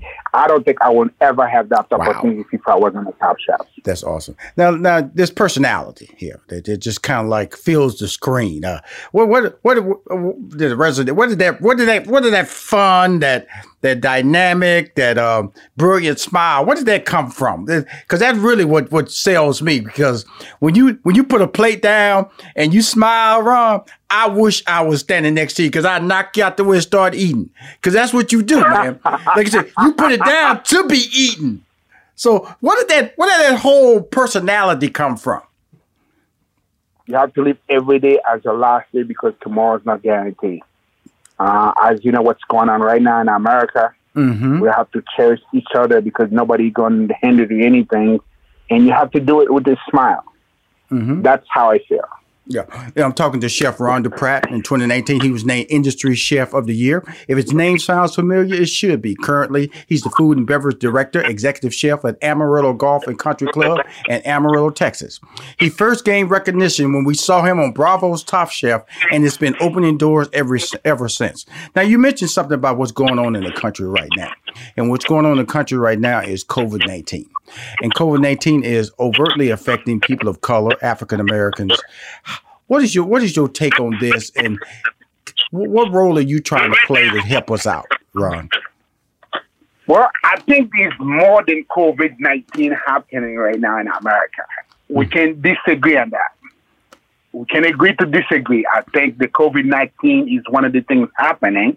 Yes, but if you look at all the racial tension, uh, uh, the Black Lives Matter, I think this is bigger problem I understand 200 people die from COVID 19, but there's more people suffer suffer by police injustice. So many things. I think is more than COVID 19 happening right now. I think uh, it it is time for everyone, whether it's me, you, to talk about love, to talk about let's get together, let's break bread, and for the COVID 19, let's follow the CDC guideline, let's wash our hands, and let's wear our masks, and let's be respectful. Now, I'm not going to disagree with you, Ron, okay? Because I, I, I am at the forefront of trying to create remedies, trying to create solutions, trying to understand that there are CDC guidelines that must be followed because I have to protect you and you have to protect me. We're family. You know, we're, yes. We're, you know, we're all in, all in this together, and nobody's playing games out there. And unfortunately, people are playing games with that. Now, in your in your kitchen, now when the pandemic hit and the country shut down, how did that affect your business? How did that affect where you work at, your working atmosphere, and how did you reopen? Well, we we opened by became scientists, by follow Dr. Fauci but make sure we clean, we clean, we clean, and we clean again. We take temperature of all our employees. We mm-hmm. make sure they are distancing. Of course, we have to spend more money to make less. Right. Because now we need more employees to do more and to serve less people. As you know, most people want to do takeout. So I think it's that's a great scenario where some people can afford to do it, some people may not afford to do it. As you know, uh, um, with the six feet table, 25%, right. that cannot afford to pay the bills. No, it cannot. So we all have to go back to the drawing board to see how can we be become innovative to make sure everyone is happy while we take care of our members, our guests, and make sure our employees are safe. Now, we are not doctors; we are chefs. Absolutely, but, but but you're affecting, you know, the my life, my life when I come in there. Or somebody gets food and building trust that they can come to your place and eat and and and and, and take your food to go and things like that. That's what we're talking about right now. Building trust in a meal now, a meal that's not made at home. And so, so uh, what obstacles you know, we, we, we can't fix something overnight because we all know COVID 19 is not going anywhere. It's going to be, they'll, they'll get a vaccine, but we'll always be taking the vaccine because it's, a, it's an incredible virus that's coming to our lives that's overtly affecting people of color and African Americans and, and people who are, who are pre existing uh, conditions. 94% of the people who've died from COVID 19 have had pre existing medical conditions. A lot of people don't know that. And so when I, yes, when I, when I, when I rattle off this information, like you said, Rushion, this is COVID 19 may be happening, but we've always had heart disease. We've always had cancer. We've always had stroke. We've always had high blood pressure. We've always had diabetes. This is just magnifying it. So, if I'm hearing you correct, Ron, in some situations, we need to look at the problems before COVID 19 came and fix those problems too. Well, I agree with you. As you know, uh, I'm starting a movement called uh, Mindful Eating for My Beloved Community. Mm-hmm. Uh, mindful e- Eating for My Beloved Community is going to be an action where me, you, we all sit down at the table and said, what can we do? Right. We all we are not in the same financial bracket, but what can we do for everyone can have access to healthy food? How everyone can get access to vegetable, to fruit, to stuff like that. Mm-hmm. What can we do? Uh, this is a conversation some people are afraid to have, but I am willing to have that conversation for anyone, whether they want to listen or not. Well, you know, it's interesting because of the COVID 19. For the first time, I had a garden at my house. You know, I did the uh, tomatoes, I did uh, peppers, I did okra, I did uh, sage, and um, um, and also I did uh, I did jalapeno peppers and I did uh, cool peppers as well. And so, nice. and so, I was amazed at how easy it was, Ron. And the return on my vet investment was ridiculous. I can I had tomatoes after tomatoes. I must have I had three tomato plants. I must have gotten a hundred tomatoes off of that tomato plant. Those three tomato plants. That's correct. And they taste well, different. And they taste different. Yes, sir. Yes, sir. Well, guess what? If you can use that to tell me, to tell some other people to do that, I guarantee you the world would be a better place. Well, I'm gonna tell you this, Ron. I'm in your fan club right now. So, you know, off this call, I'm gonna give you my cell number, all that stuff, so we can communicate. Plus, I want to build a relationship with you. And uh, yes, sir. Because the thing about it is that we're like minded in what we're trying to do and what we're trying to accomplish in our life. Plus, I want to if you I want to post some of your videos on my on my Facebook page. So I can just tell yes, this, my, this, is my boy right here. You know, check him out. He, he's a he's the he's a bad boy from Texas. He's just like me. He's just in the Yes, panhandle. Yes, He's in the panhandle. He's in the panhandle. That Yes, hot, sir. pa- that hot panhandle. That's where you're at in Amarillo, Texas. Now it's hot over there. Yes, sir. They don't name it after sir. a little a little animal for nothing that you that'll knock your car off the road if you hit it. Amarillo's a bad Yes, boy. sir. And so, with that being said, what, what's your goals? What what are your moving steps? You know, because we're gonna talk, we're gonna share our information.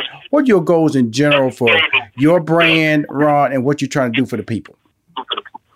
What I try to do to people, let's regroup. Let's stop divided. Let's love one another. Let's be each other's brother's keeper. Let's see what we can do to have uh, a better America.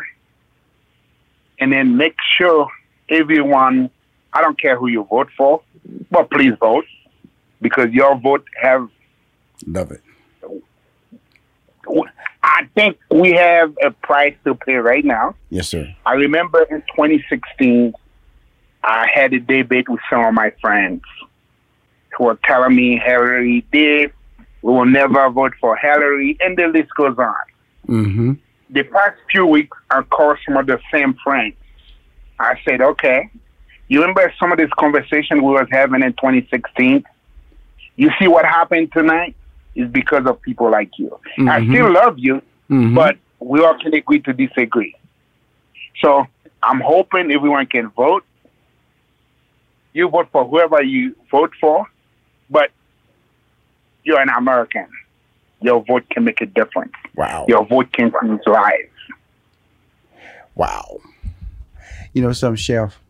I so appreciate what you just said because um, it takes more than one voice to make a change. It takes a collective. Yes, sir. It takes like-minded. It takes a clear understanding that you know we got um, oh, we're going to cross over two hundred thousand people uh, dying from COVID nineteen. We have wildfires on the west coast, hurricanes banging the the south, and you have civil unrest in every major city in this country. And if your vote has to count now, and we have to step out of that. Yes, sir. Uh, I don't know, or I step in and no, it don't. Yes, it does, and it only counts if you make an effort. And that's what your whole, yes, that's what this whole interview has been about. When I look at listen to what you just said, it's about being focused and working hard and being determined to succeed against all odds. And that's all you. That's your whole career. That's your whole life, right, Ron? Yes, sir. And that's the only thing I know. Wow. I want to thank you for coming on my show because me and you are good buddies now. We friends. So excited. I'm free I, friends. I can't wait to cook with you again. I Uh, we, uh, we, we, we gonna to do it. We, we're gonna do it now. My wife, you know, she won't let me get on the plane right now. She, she, she, she, she you know, ah, you know, she's scared about this COVID nineteen. I said, babe, we gotta get out there and live live our lives. And I got my mask, I got my Purell, I got my, I got my, my uh, I got everything I need. And so we will see each other pretty soon because she can't keep me locked down. One thing I know is that life is about taking chances, and I'm not saying risky chances. I'm, we, I just know that COVID 19 is a lifestyle that we have to learn to live with. It's a new normal. We have to be safe.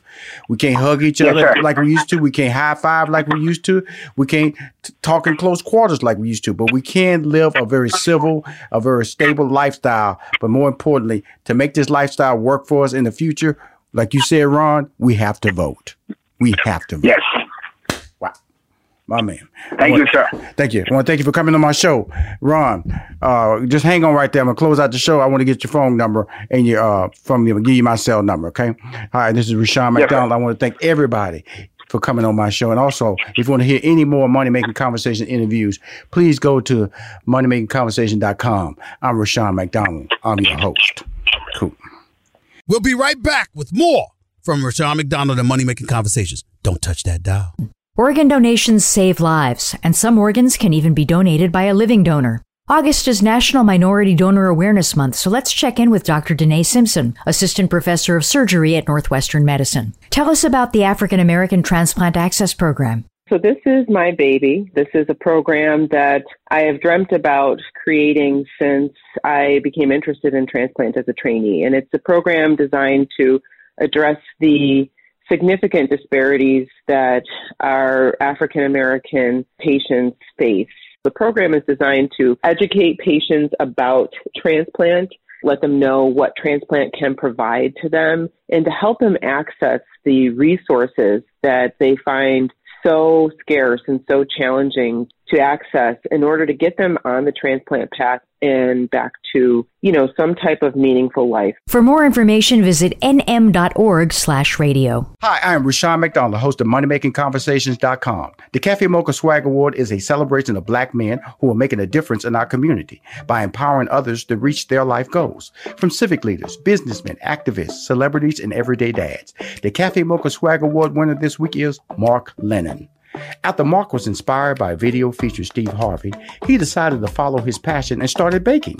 He took that passion and started his business, Brother Bakes. Brother Bakes is an online bakery based out of Houston, Texas. He specializes in cakes in a jar that can be shipped all over the country.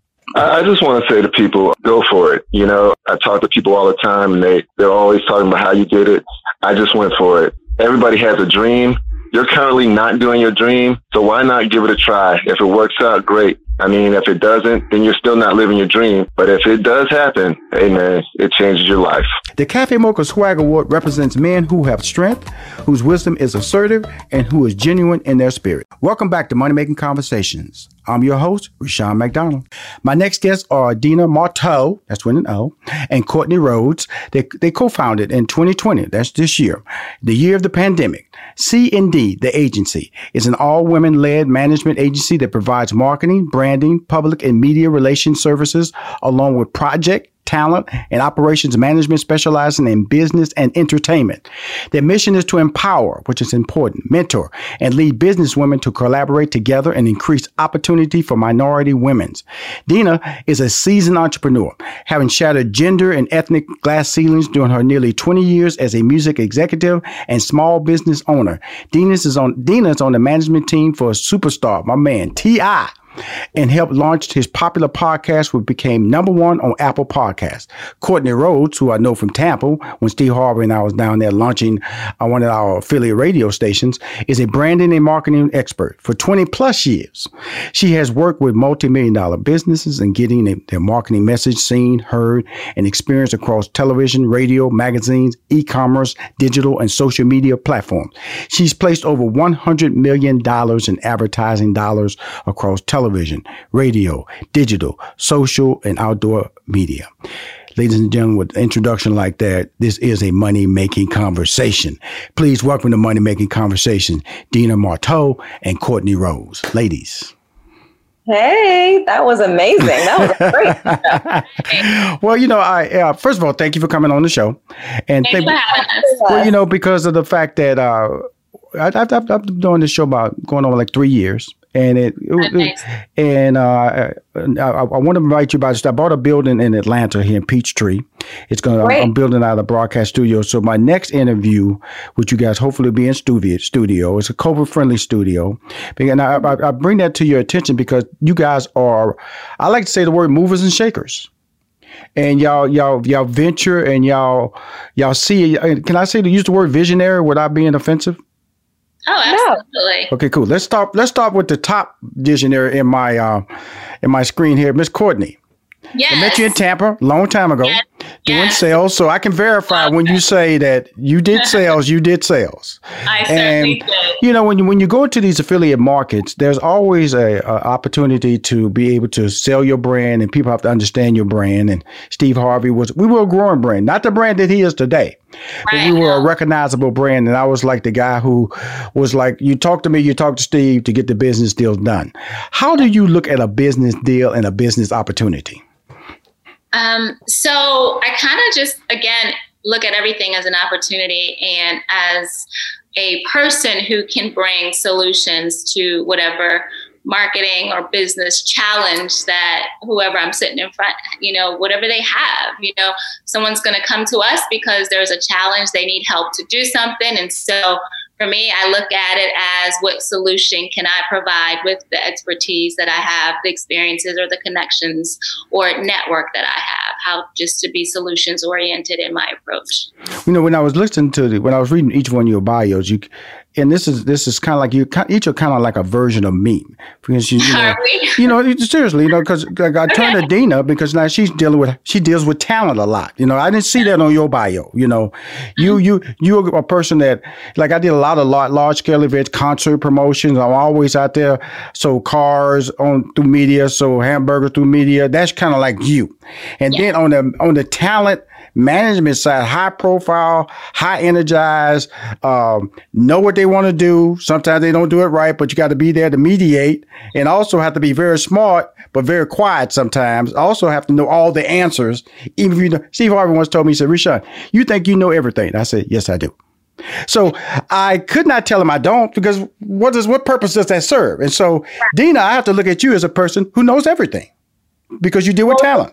Well, the thing about it, if I don't know it, I will definitely find out. I will definitely figure it out. That's the the key to that because you you have to know what you know, and you have to know what you don't know, and you have to know how to figure it out from there. That's important. And, and, and when you and when you say that, because we're, we're we're talking about two successful females, okay, and and let's just put it real. You know, a lot of times women are because they are attractive and you are two attractive women. Sometimes people hear you, but they just see you. How do you overcome that? I was just going to start with Dina. Just wrap. You just responded. How do you overcome that? That's a good point. Um, I would say that you have to really stay consistent and persistent with your work ethic. And I think once somebody realizes that you're an asset to the team, that you bring value and that you're smart and you should be around, they look past the beauty and they they start really wanting wanting to work with you based on your skill set and what you can bring to the table. So I just the way I've done it in a male dominated industry is just maintain my respect and earn my respect by doing the work and, and doing it well and having to do it a lot of times better than my male counterparts. Uh, you do.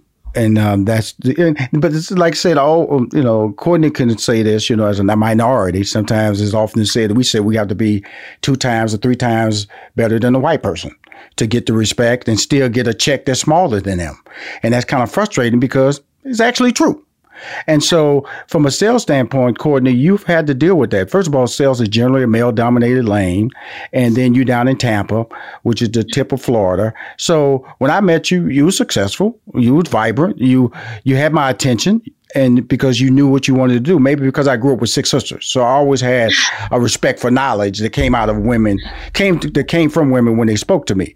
So, what are some of the, the mysteries or the um, the walls that you have to climb as a female? Because we're going to get to the agency because that's important that I set who you guys up before we start talking about this agency. Right. Courtney.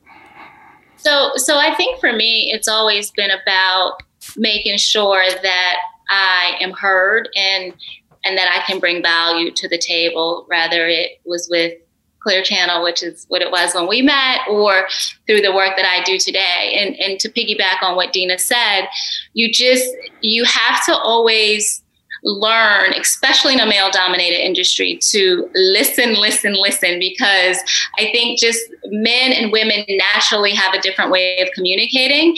And um, not to be stereotypical, but men are sometimes more aggressive, more comfortable in confrontational roles. And for me, it was just about listening and always coming back to the table with a solution, with the result, kind of staying, keeping my little balanced self and, you know, having conversations with the guys and agreeing and and just positioning. You know, a lot of times I would just listen in the beginning, especially when I was in Tampa. I was the only female on the management team, um, and you know, meetings could get crazy and egos would get in the way, and you listen you you know agree where you agree but then you circle back around and say hey guys have you thought about it like this? I think that's amazing the way you want to do it. Maybe we can add this we can add that and just kind of be supportive at first. And, and that allows you to get your voice heard. That allows you to get your you know your perspective out there. And then when you consistently do that then the guys again it just you just become a part of the team and they come to you for that expertise because you're you're able to actually bring i think a better balance of energy to the table and kind of pull things down a little bit and still um, you can still be heard. Just my approach has always kind of been a little different in how i'm heard. And when i hear both of you talk being honest too, what, you, what you about to say dina I was going to say being honest with your clients as well is really important because a lot of times when you're dealing with some high profile people, people are afraid to be honest with them yes. as as people on their team. And I think that my clients would say that I'm always honest whether you want to do it or not and whether I agree or not I'm going to give you my perspective and still support you 100%. That is uh, I think the key to a lot of high profile people staying out of trouble is by being honest, by being the person that says, I don't think that's a good idea. And uh, right. because the, the, the, not saying it means that you should have said it. And so when I look at when I listen to Courtney and um, uh, Dina, how did you guys get together to form the, the C and D? Okay, I, I got I know about your brand, Dina. Courtney, I, am aware of your brand from past history. How did you two ladies, because y'all coming from different different landscapes, even though Courtney, you are playing music from a standpoint at a radio station tied to right. Clear Channel, which is not iHeartMedia. And right. Dina, you know, you came from record labels as well and moved into talent management. So I, I, I feel a sense of the cross, but how did you guys come together? Well, here's the thing. We have been friends for a long time and we've actually worked on projects in the past together here and there. We've always talked about doing something together. And when we had to sit down for a second during this pandemic and and just had a moment to look around and see what was going on. We felt like it was the appropriate time because we had a time to focus in and sh- and know what was really needed. I think the I think being united is needed more than ever right now, especially with women. And so we decided to just go for it. And the best part about it is that Courtney is an expert in her world with marketing and branding and PR. And I'm an expert in my world on the management side with talent and project management and operations. So we're just combining forces and being more powerful together. We could easily be successful, continue to be successful on our own in our individual journeys, but the most important thing here is that we both believe that our greater purpose is to mentor and lead the next generation of women leaders. And so that, uh, that's important. That, yeah.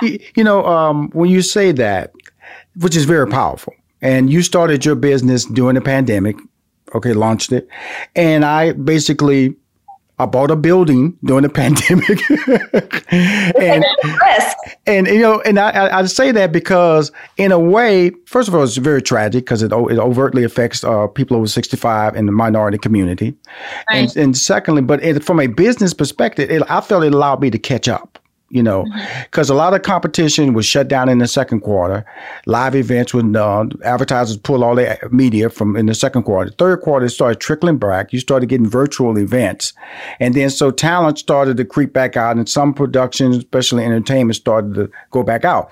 So I commend you because I felt that what you're doing is very smart because that's what I did. I, I, uh, first quarter, I, I, was getting my uh, brand together, trying to define that. Second quarter, getting all my legal paperwork, making sure I was launching site. I launched a whole new platform in the in the third quarter. And fourth quarter, I, I tell my team it's time to make money and we will make money because we've established that. Is that Courtney a sense of what you guys are doing? The, the plans in place, pandemic hit, it didn't throw any fear into you through sadness and through complications of how to do business, but it didn't alter your dreams. No, it didn't. It actually um, sped it up because it gave us time to kind of reassess what we were doing. Um, of course, we were kind of all forced to quiet down, kind of reflect on, you know, personally from a career standpoint, what's really important to me, like what's going to drive me. How, when we come on the out on the other side of this thing, what do I want to do? Do what are the causes that I care about? What are the kind of clients that I want want to work with? What are the kind of messages that I want to get out into the culture? And so, like Dina said, we talked about joining forces before, and and we knew that we could um, complement each other's expertise, but also scale the work that we do because a lot of times, obviously, Dina's working on projects where it involves marketing and branding. I work on projects sometimes where we're hiring out talent. So we knew that just coming together would allow us, again, to grow, but also do work that was more meaningful and to come together to do something really important to make sure that the narrative that the future is female isn't just something that we say, but that we're actively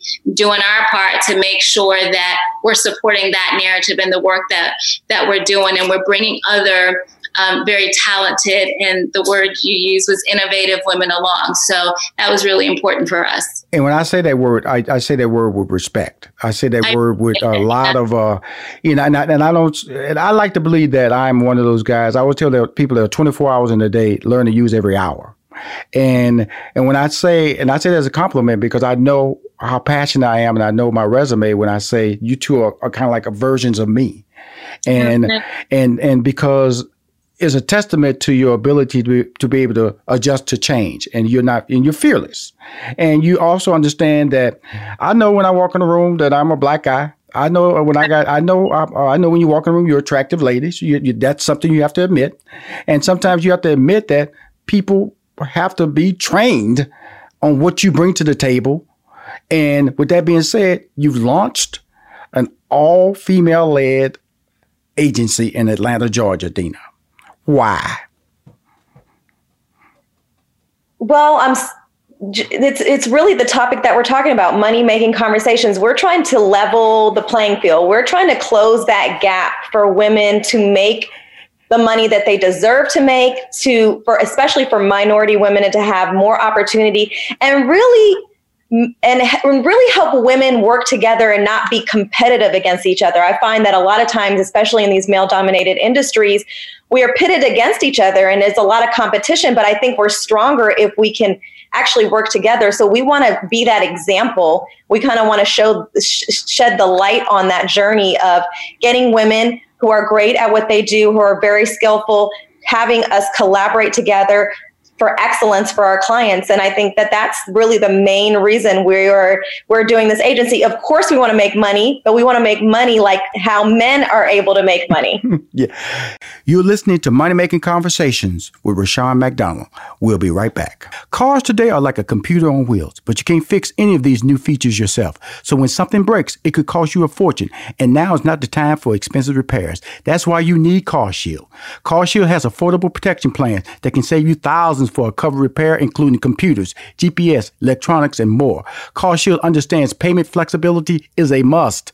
Plans are customizable and as low as $99 a month. No long-term contracts or commitment. Plus, you get to pick your favorite mechanic or dealership to do the work, and CarShield takes care of the rest. They also offer complimentary 24-7 roadside assistance and a rental car while yours is being fixed. CarShield is America's number one auto protection company.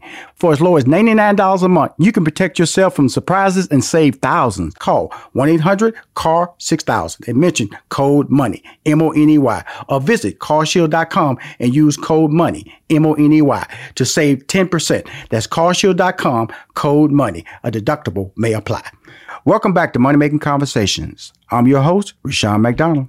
That's very true. Um, money is really I, in the beginning of my intro i said you know there's, there's people have their version of what a sizable paycheck is some people is a uh, is a large check i'm driven by the fact that opportunity drives me and i think that's a sense of who i'm talking to here dina and courtney you opportunity because if you don't have an opportunity you can't get in the door to make your play or make your statement. Then the money is going to come because you're skilled at it.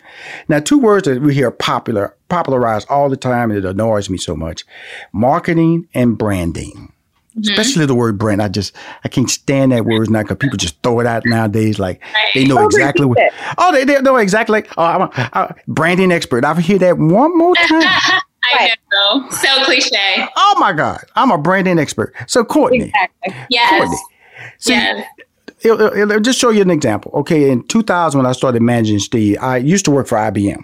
Okay, mm-hmm. and so a corporate so from a corporate standpoint, I knew what a brand was was IBM. Okay, so when I looked at Steve, I, I looked at I said, look, I'm gonna treat him just like a, a corporation. I'm mm-hmm. giving the same rules, the same standards, the same beliefs that a corporation sets itself up for to consider their brand. Because I always tell you, I always tell people, you know, corporations are they, they they just shout out. They tell you they got the best hamburger, they got the best car, they've got the best cell phone, and all these things. And that's why I'm enjoying this interview because I'm like bouncing back between versions of my brain. You left, right, left, right, left, right. But branding expert, Courtney. What is that? What is a branding expert? Please help me out. I'm so sick of it.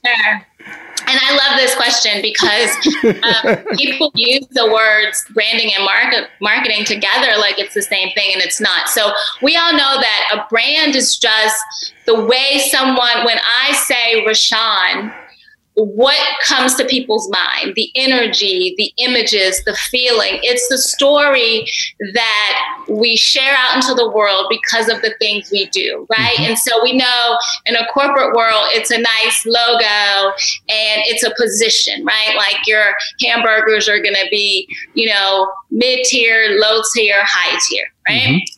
But for people and the kind of work that we do, branding is about what's the experience you're creating for people? What's the vibe that you get when you interact with us? Our brand is all about women's empowerment. It's all about being inclusive. It's all about having fun. It's all about doing meaningful work that's going to make a real difference in community, the African American community and communities of color. It's about showing a different narrative to women doing business together in 2021.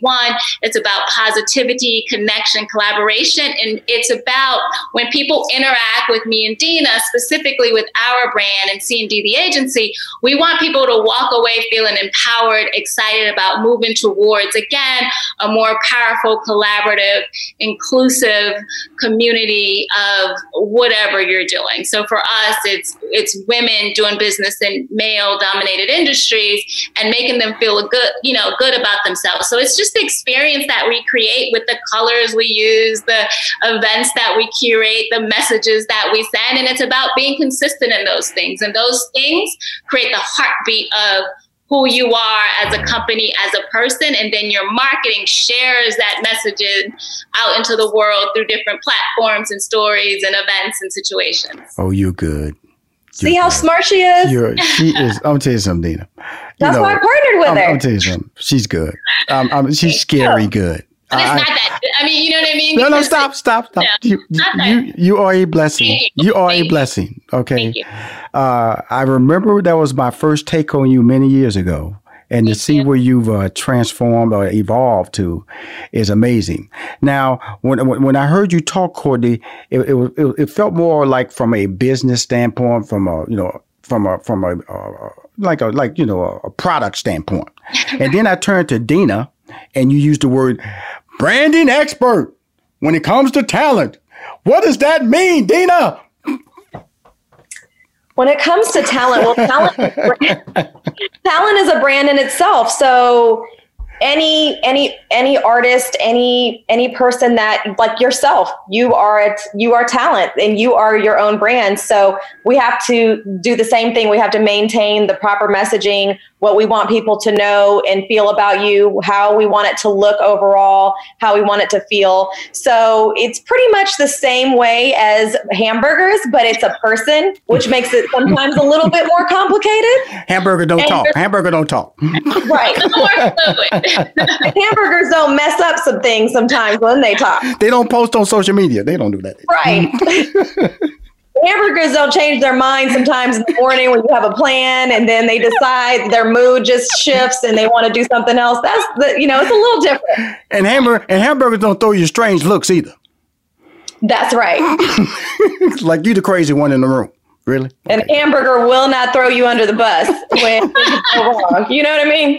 Love it. I love it. I, I'm talking to my two sisters. I'm talking to my two sisters. Because you know we're behind the scenes. We we we are the ladies that are always behind the scenes, the secret weapons that a lot of times people don't even know exist. But we are a, an integral part of the the team that we're on. Cool. Let's talk about. Let's brag a little bit. Okay, I mentioned a little bit about T.I. and some of the accomplishments. Talk about some of your products, Dina, and then Courtney will come to you. Okay. Okay. Well, my history has been in the music business mainly. I started a PR firm, an entertainment PR firm, when I was 19 in college. And then I met L.A. Reid when I was 21, and he handpicked and hired me to work with him at Island Def Jam. So I was on his A&R team for six years, and I helped with Janet Jackson, LL Cool J, Nas, Young Jeezy, Rick Ross, and, and so many others when Jay-Z was president. And then I left to start my own artist development company and I built a recording studio in Midtown Atlanta called 12 Music and Studios. I ran and operated uh, operated that facility and I nurtured and managed talent for 7 years. then T.I. called me and wanted me back on his team because we worked together previously when I was a lot younger and he was putting out trap music. And I got back on his team and I've been on his management team helping out for the last three years. So I also sold my studio about a year and a half ago just so I could do more focusing on the the new things that I wanted to do and to kind of pivot. And, and the same thing that we're doing now with pivoting with this agency, which is really a blessing, I'll say, because we're at the point in our careers where we get to kind of pick and choose who we want to work with. And that's truly a blessing. We don't we don't we don't decide on working with clients based on monetary things. We decide on on what their vision is what the message is how is this going to impact the community that's really where we make our decisions awesome courtney cr the c yeah. and the d of the agency that's me your accomplishments, your your the things that brought you into this world that you when you sit down you make a pitch, you got to tell people what you're doing currently or what you've done mm-hmm. in the mm-hmm. past. How does that work and what do you have to say? Um, so as far as my career accomplishments, I started my career right out of grad school, started working for um, Clear Channel as an account manager for WPOC, which is one of. Is that what you wanted to do, Courtney? Um, I wanted to be um, an anchor woman initially until I did an internship, actually, and then I changed my mind. Okay, cool. And um, so learned you, about. So you had aspirations of being a talent at one time. At first, okay, yes, cool. yeah. Um, but anyway, so I started as an account manager for WPOC, which is a top five still country station in the country for Clear Channel, and I was selling POC country, jazz, and gospel and digital. So it was, I think it was like 2003 where digital just started to come up and, and we were trying to figure it out as a media company, what we're going to sell, how we're going to be able to show clients ROIs and stuff like that. And so I did that for a year and a half and pretty quickly I, I was able to leverage a Jaguar deal for uh, Clear Channel throughout like 20 markets, and it was a multi-million dollar deal. And it kind of set my career up. And honestly, it was a fluke, but that's a whole other story. It kind of set my career up because I ended up getting recruited into management. Uh, Courtney, Courtney, Courtney, Courtney, Courtney, What's that? You gotta tell us the fluke. Okay. No, not now. I'm going to come back. Okay, okay, okay, okay, okay. Um, let's just say it was a blessing from there God. You go, there you go. There you go. But anyway, don't, don't, don't. So, because nosiness, the nosiness took over when you said fluke. right. It's just it's a blessing. It's a blessing. It's a blessing. Like, yeah.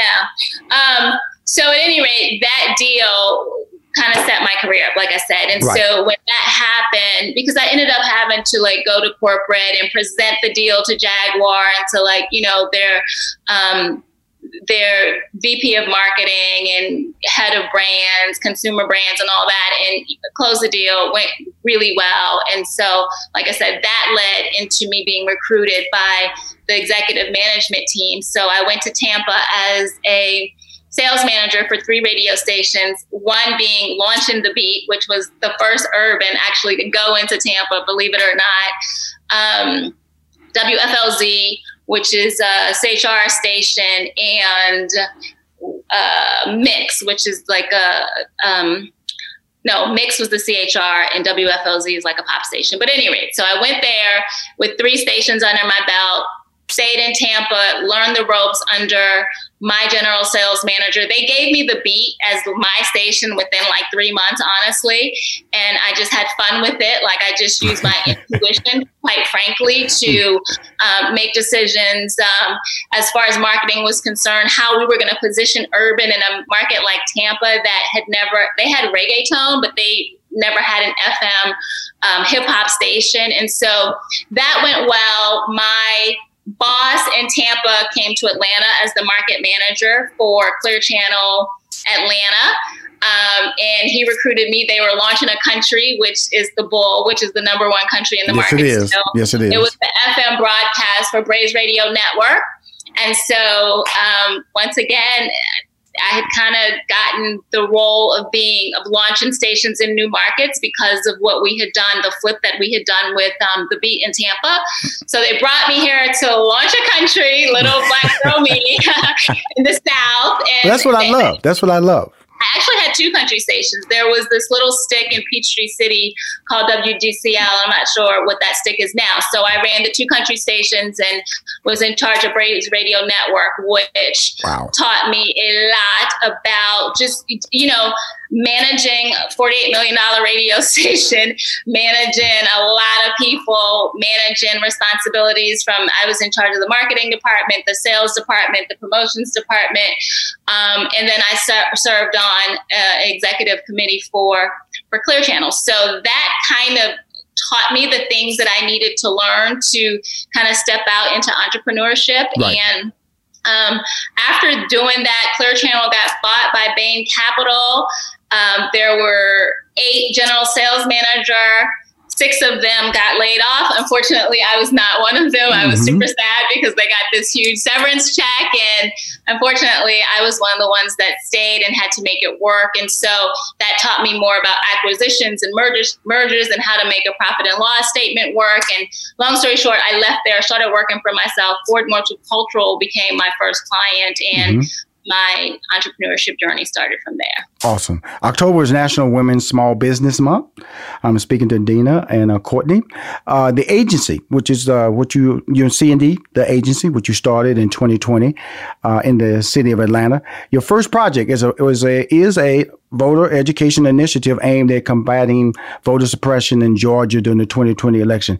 Can you tell us how that how that came about, and also what are you doing when you say this is your first project? What is, when you, when somebody says a first project out of the agency, what does that mean?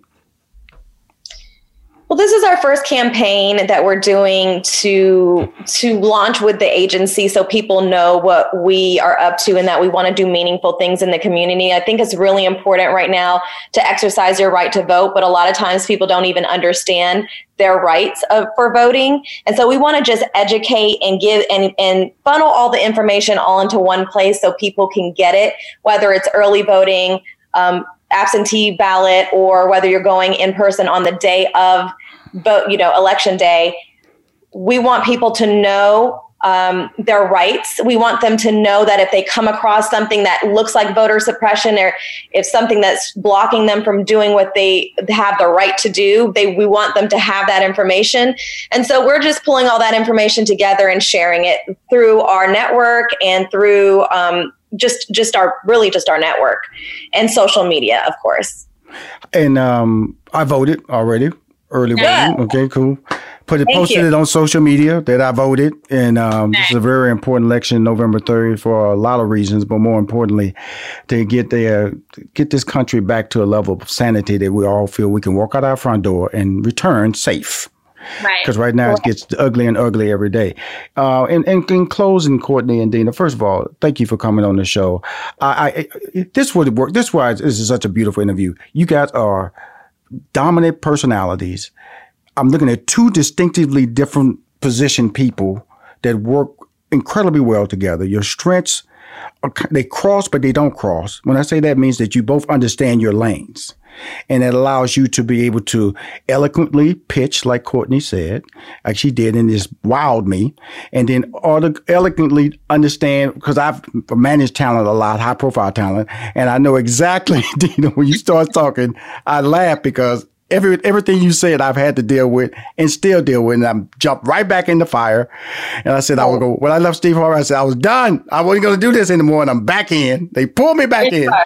Reputation pulled me back in. But I want to just say uh, uh, thank you. I want to be in you guys' life. You know, if you uh, ever need my services, I, I, I do a lot of media. I, I do RFPs. I love to include you guys in the uh, marketing, branding. Uh, I'm gonna get my staff to reach out to you guys and get a deck on you guys. So, you know, uh, I'm gonna be an agency of record for some for some Fortune 500 company from a multicultural perspective, and uh, I don't do PR. And so, so you know, I don't. So you can't do everything, but you can you can lie that you can do everything, but you want to do it well. And I've and I, have and just being the two young ladies who are trying to mentor. That was the key in this conversation that I was so impressed about because I, ever since I was 18, that's been my mantra. Uh, no, don't leave anybody behind. I don't know why I did it it was just part of my natural DNA.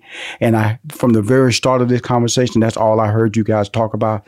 And I want to be a part of any way I can assist growing the C&D, the agency in Atlanta, Georgia, because both of you guys are brilliant. Courtney, I know your track record. That was that's what impressed me way back then was the fact that you were selling more than black radio. And uh, and Dina, um, meeting you for the first time, I've heard about you. When I there's a lot of people, you, you, a lot of people say, "Do you how you never met him?" You know, yeah, she said a lot of names I know. Okay, right. and you, so we've crossed and we've talked, and I've heard about you, and to get you on my show, Money Making Conversation, it's a blessing, and uh, thank you. Thank I was so happy when you guys reached out. I was like, really? Okay, you know, I'm down to do this thing. Well, you and know, you, it's great. Thank you. And you hit it on the, and you hit it right on the nose. Like you have a way of knowing how to pick up on, you know, your your your guest on the show because I would say that you sum that up pretty well. You did. And we would let you, and it, it warms my heart. Well, you know, yes. you, you, I, I, I, I, I started this and I didn't know what I was doing from the standpoint, you know, I was just, I didn't know why people were coming on the show. Were they coming on the show because I used to manage Steve Harvey? They think I'm going to get them on the radio show, the talk show. And I was trying to find my voice. And, and so I just look at two fantastic people that, you know, if you call me, you know, I don't charge. I, that's why I started this whole platform here. But I do know how to make people famous. I do know how to, and you guys are famous. Okay, you're, you're famous commodities. Zoom has allowed me to have an interview like this because if I try to do this in January, what we're never what what is he talking about?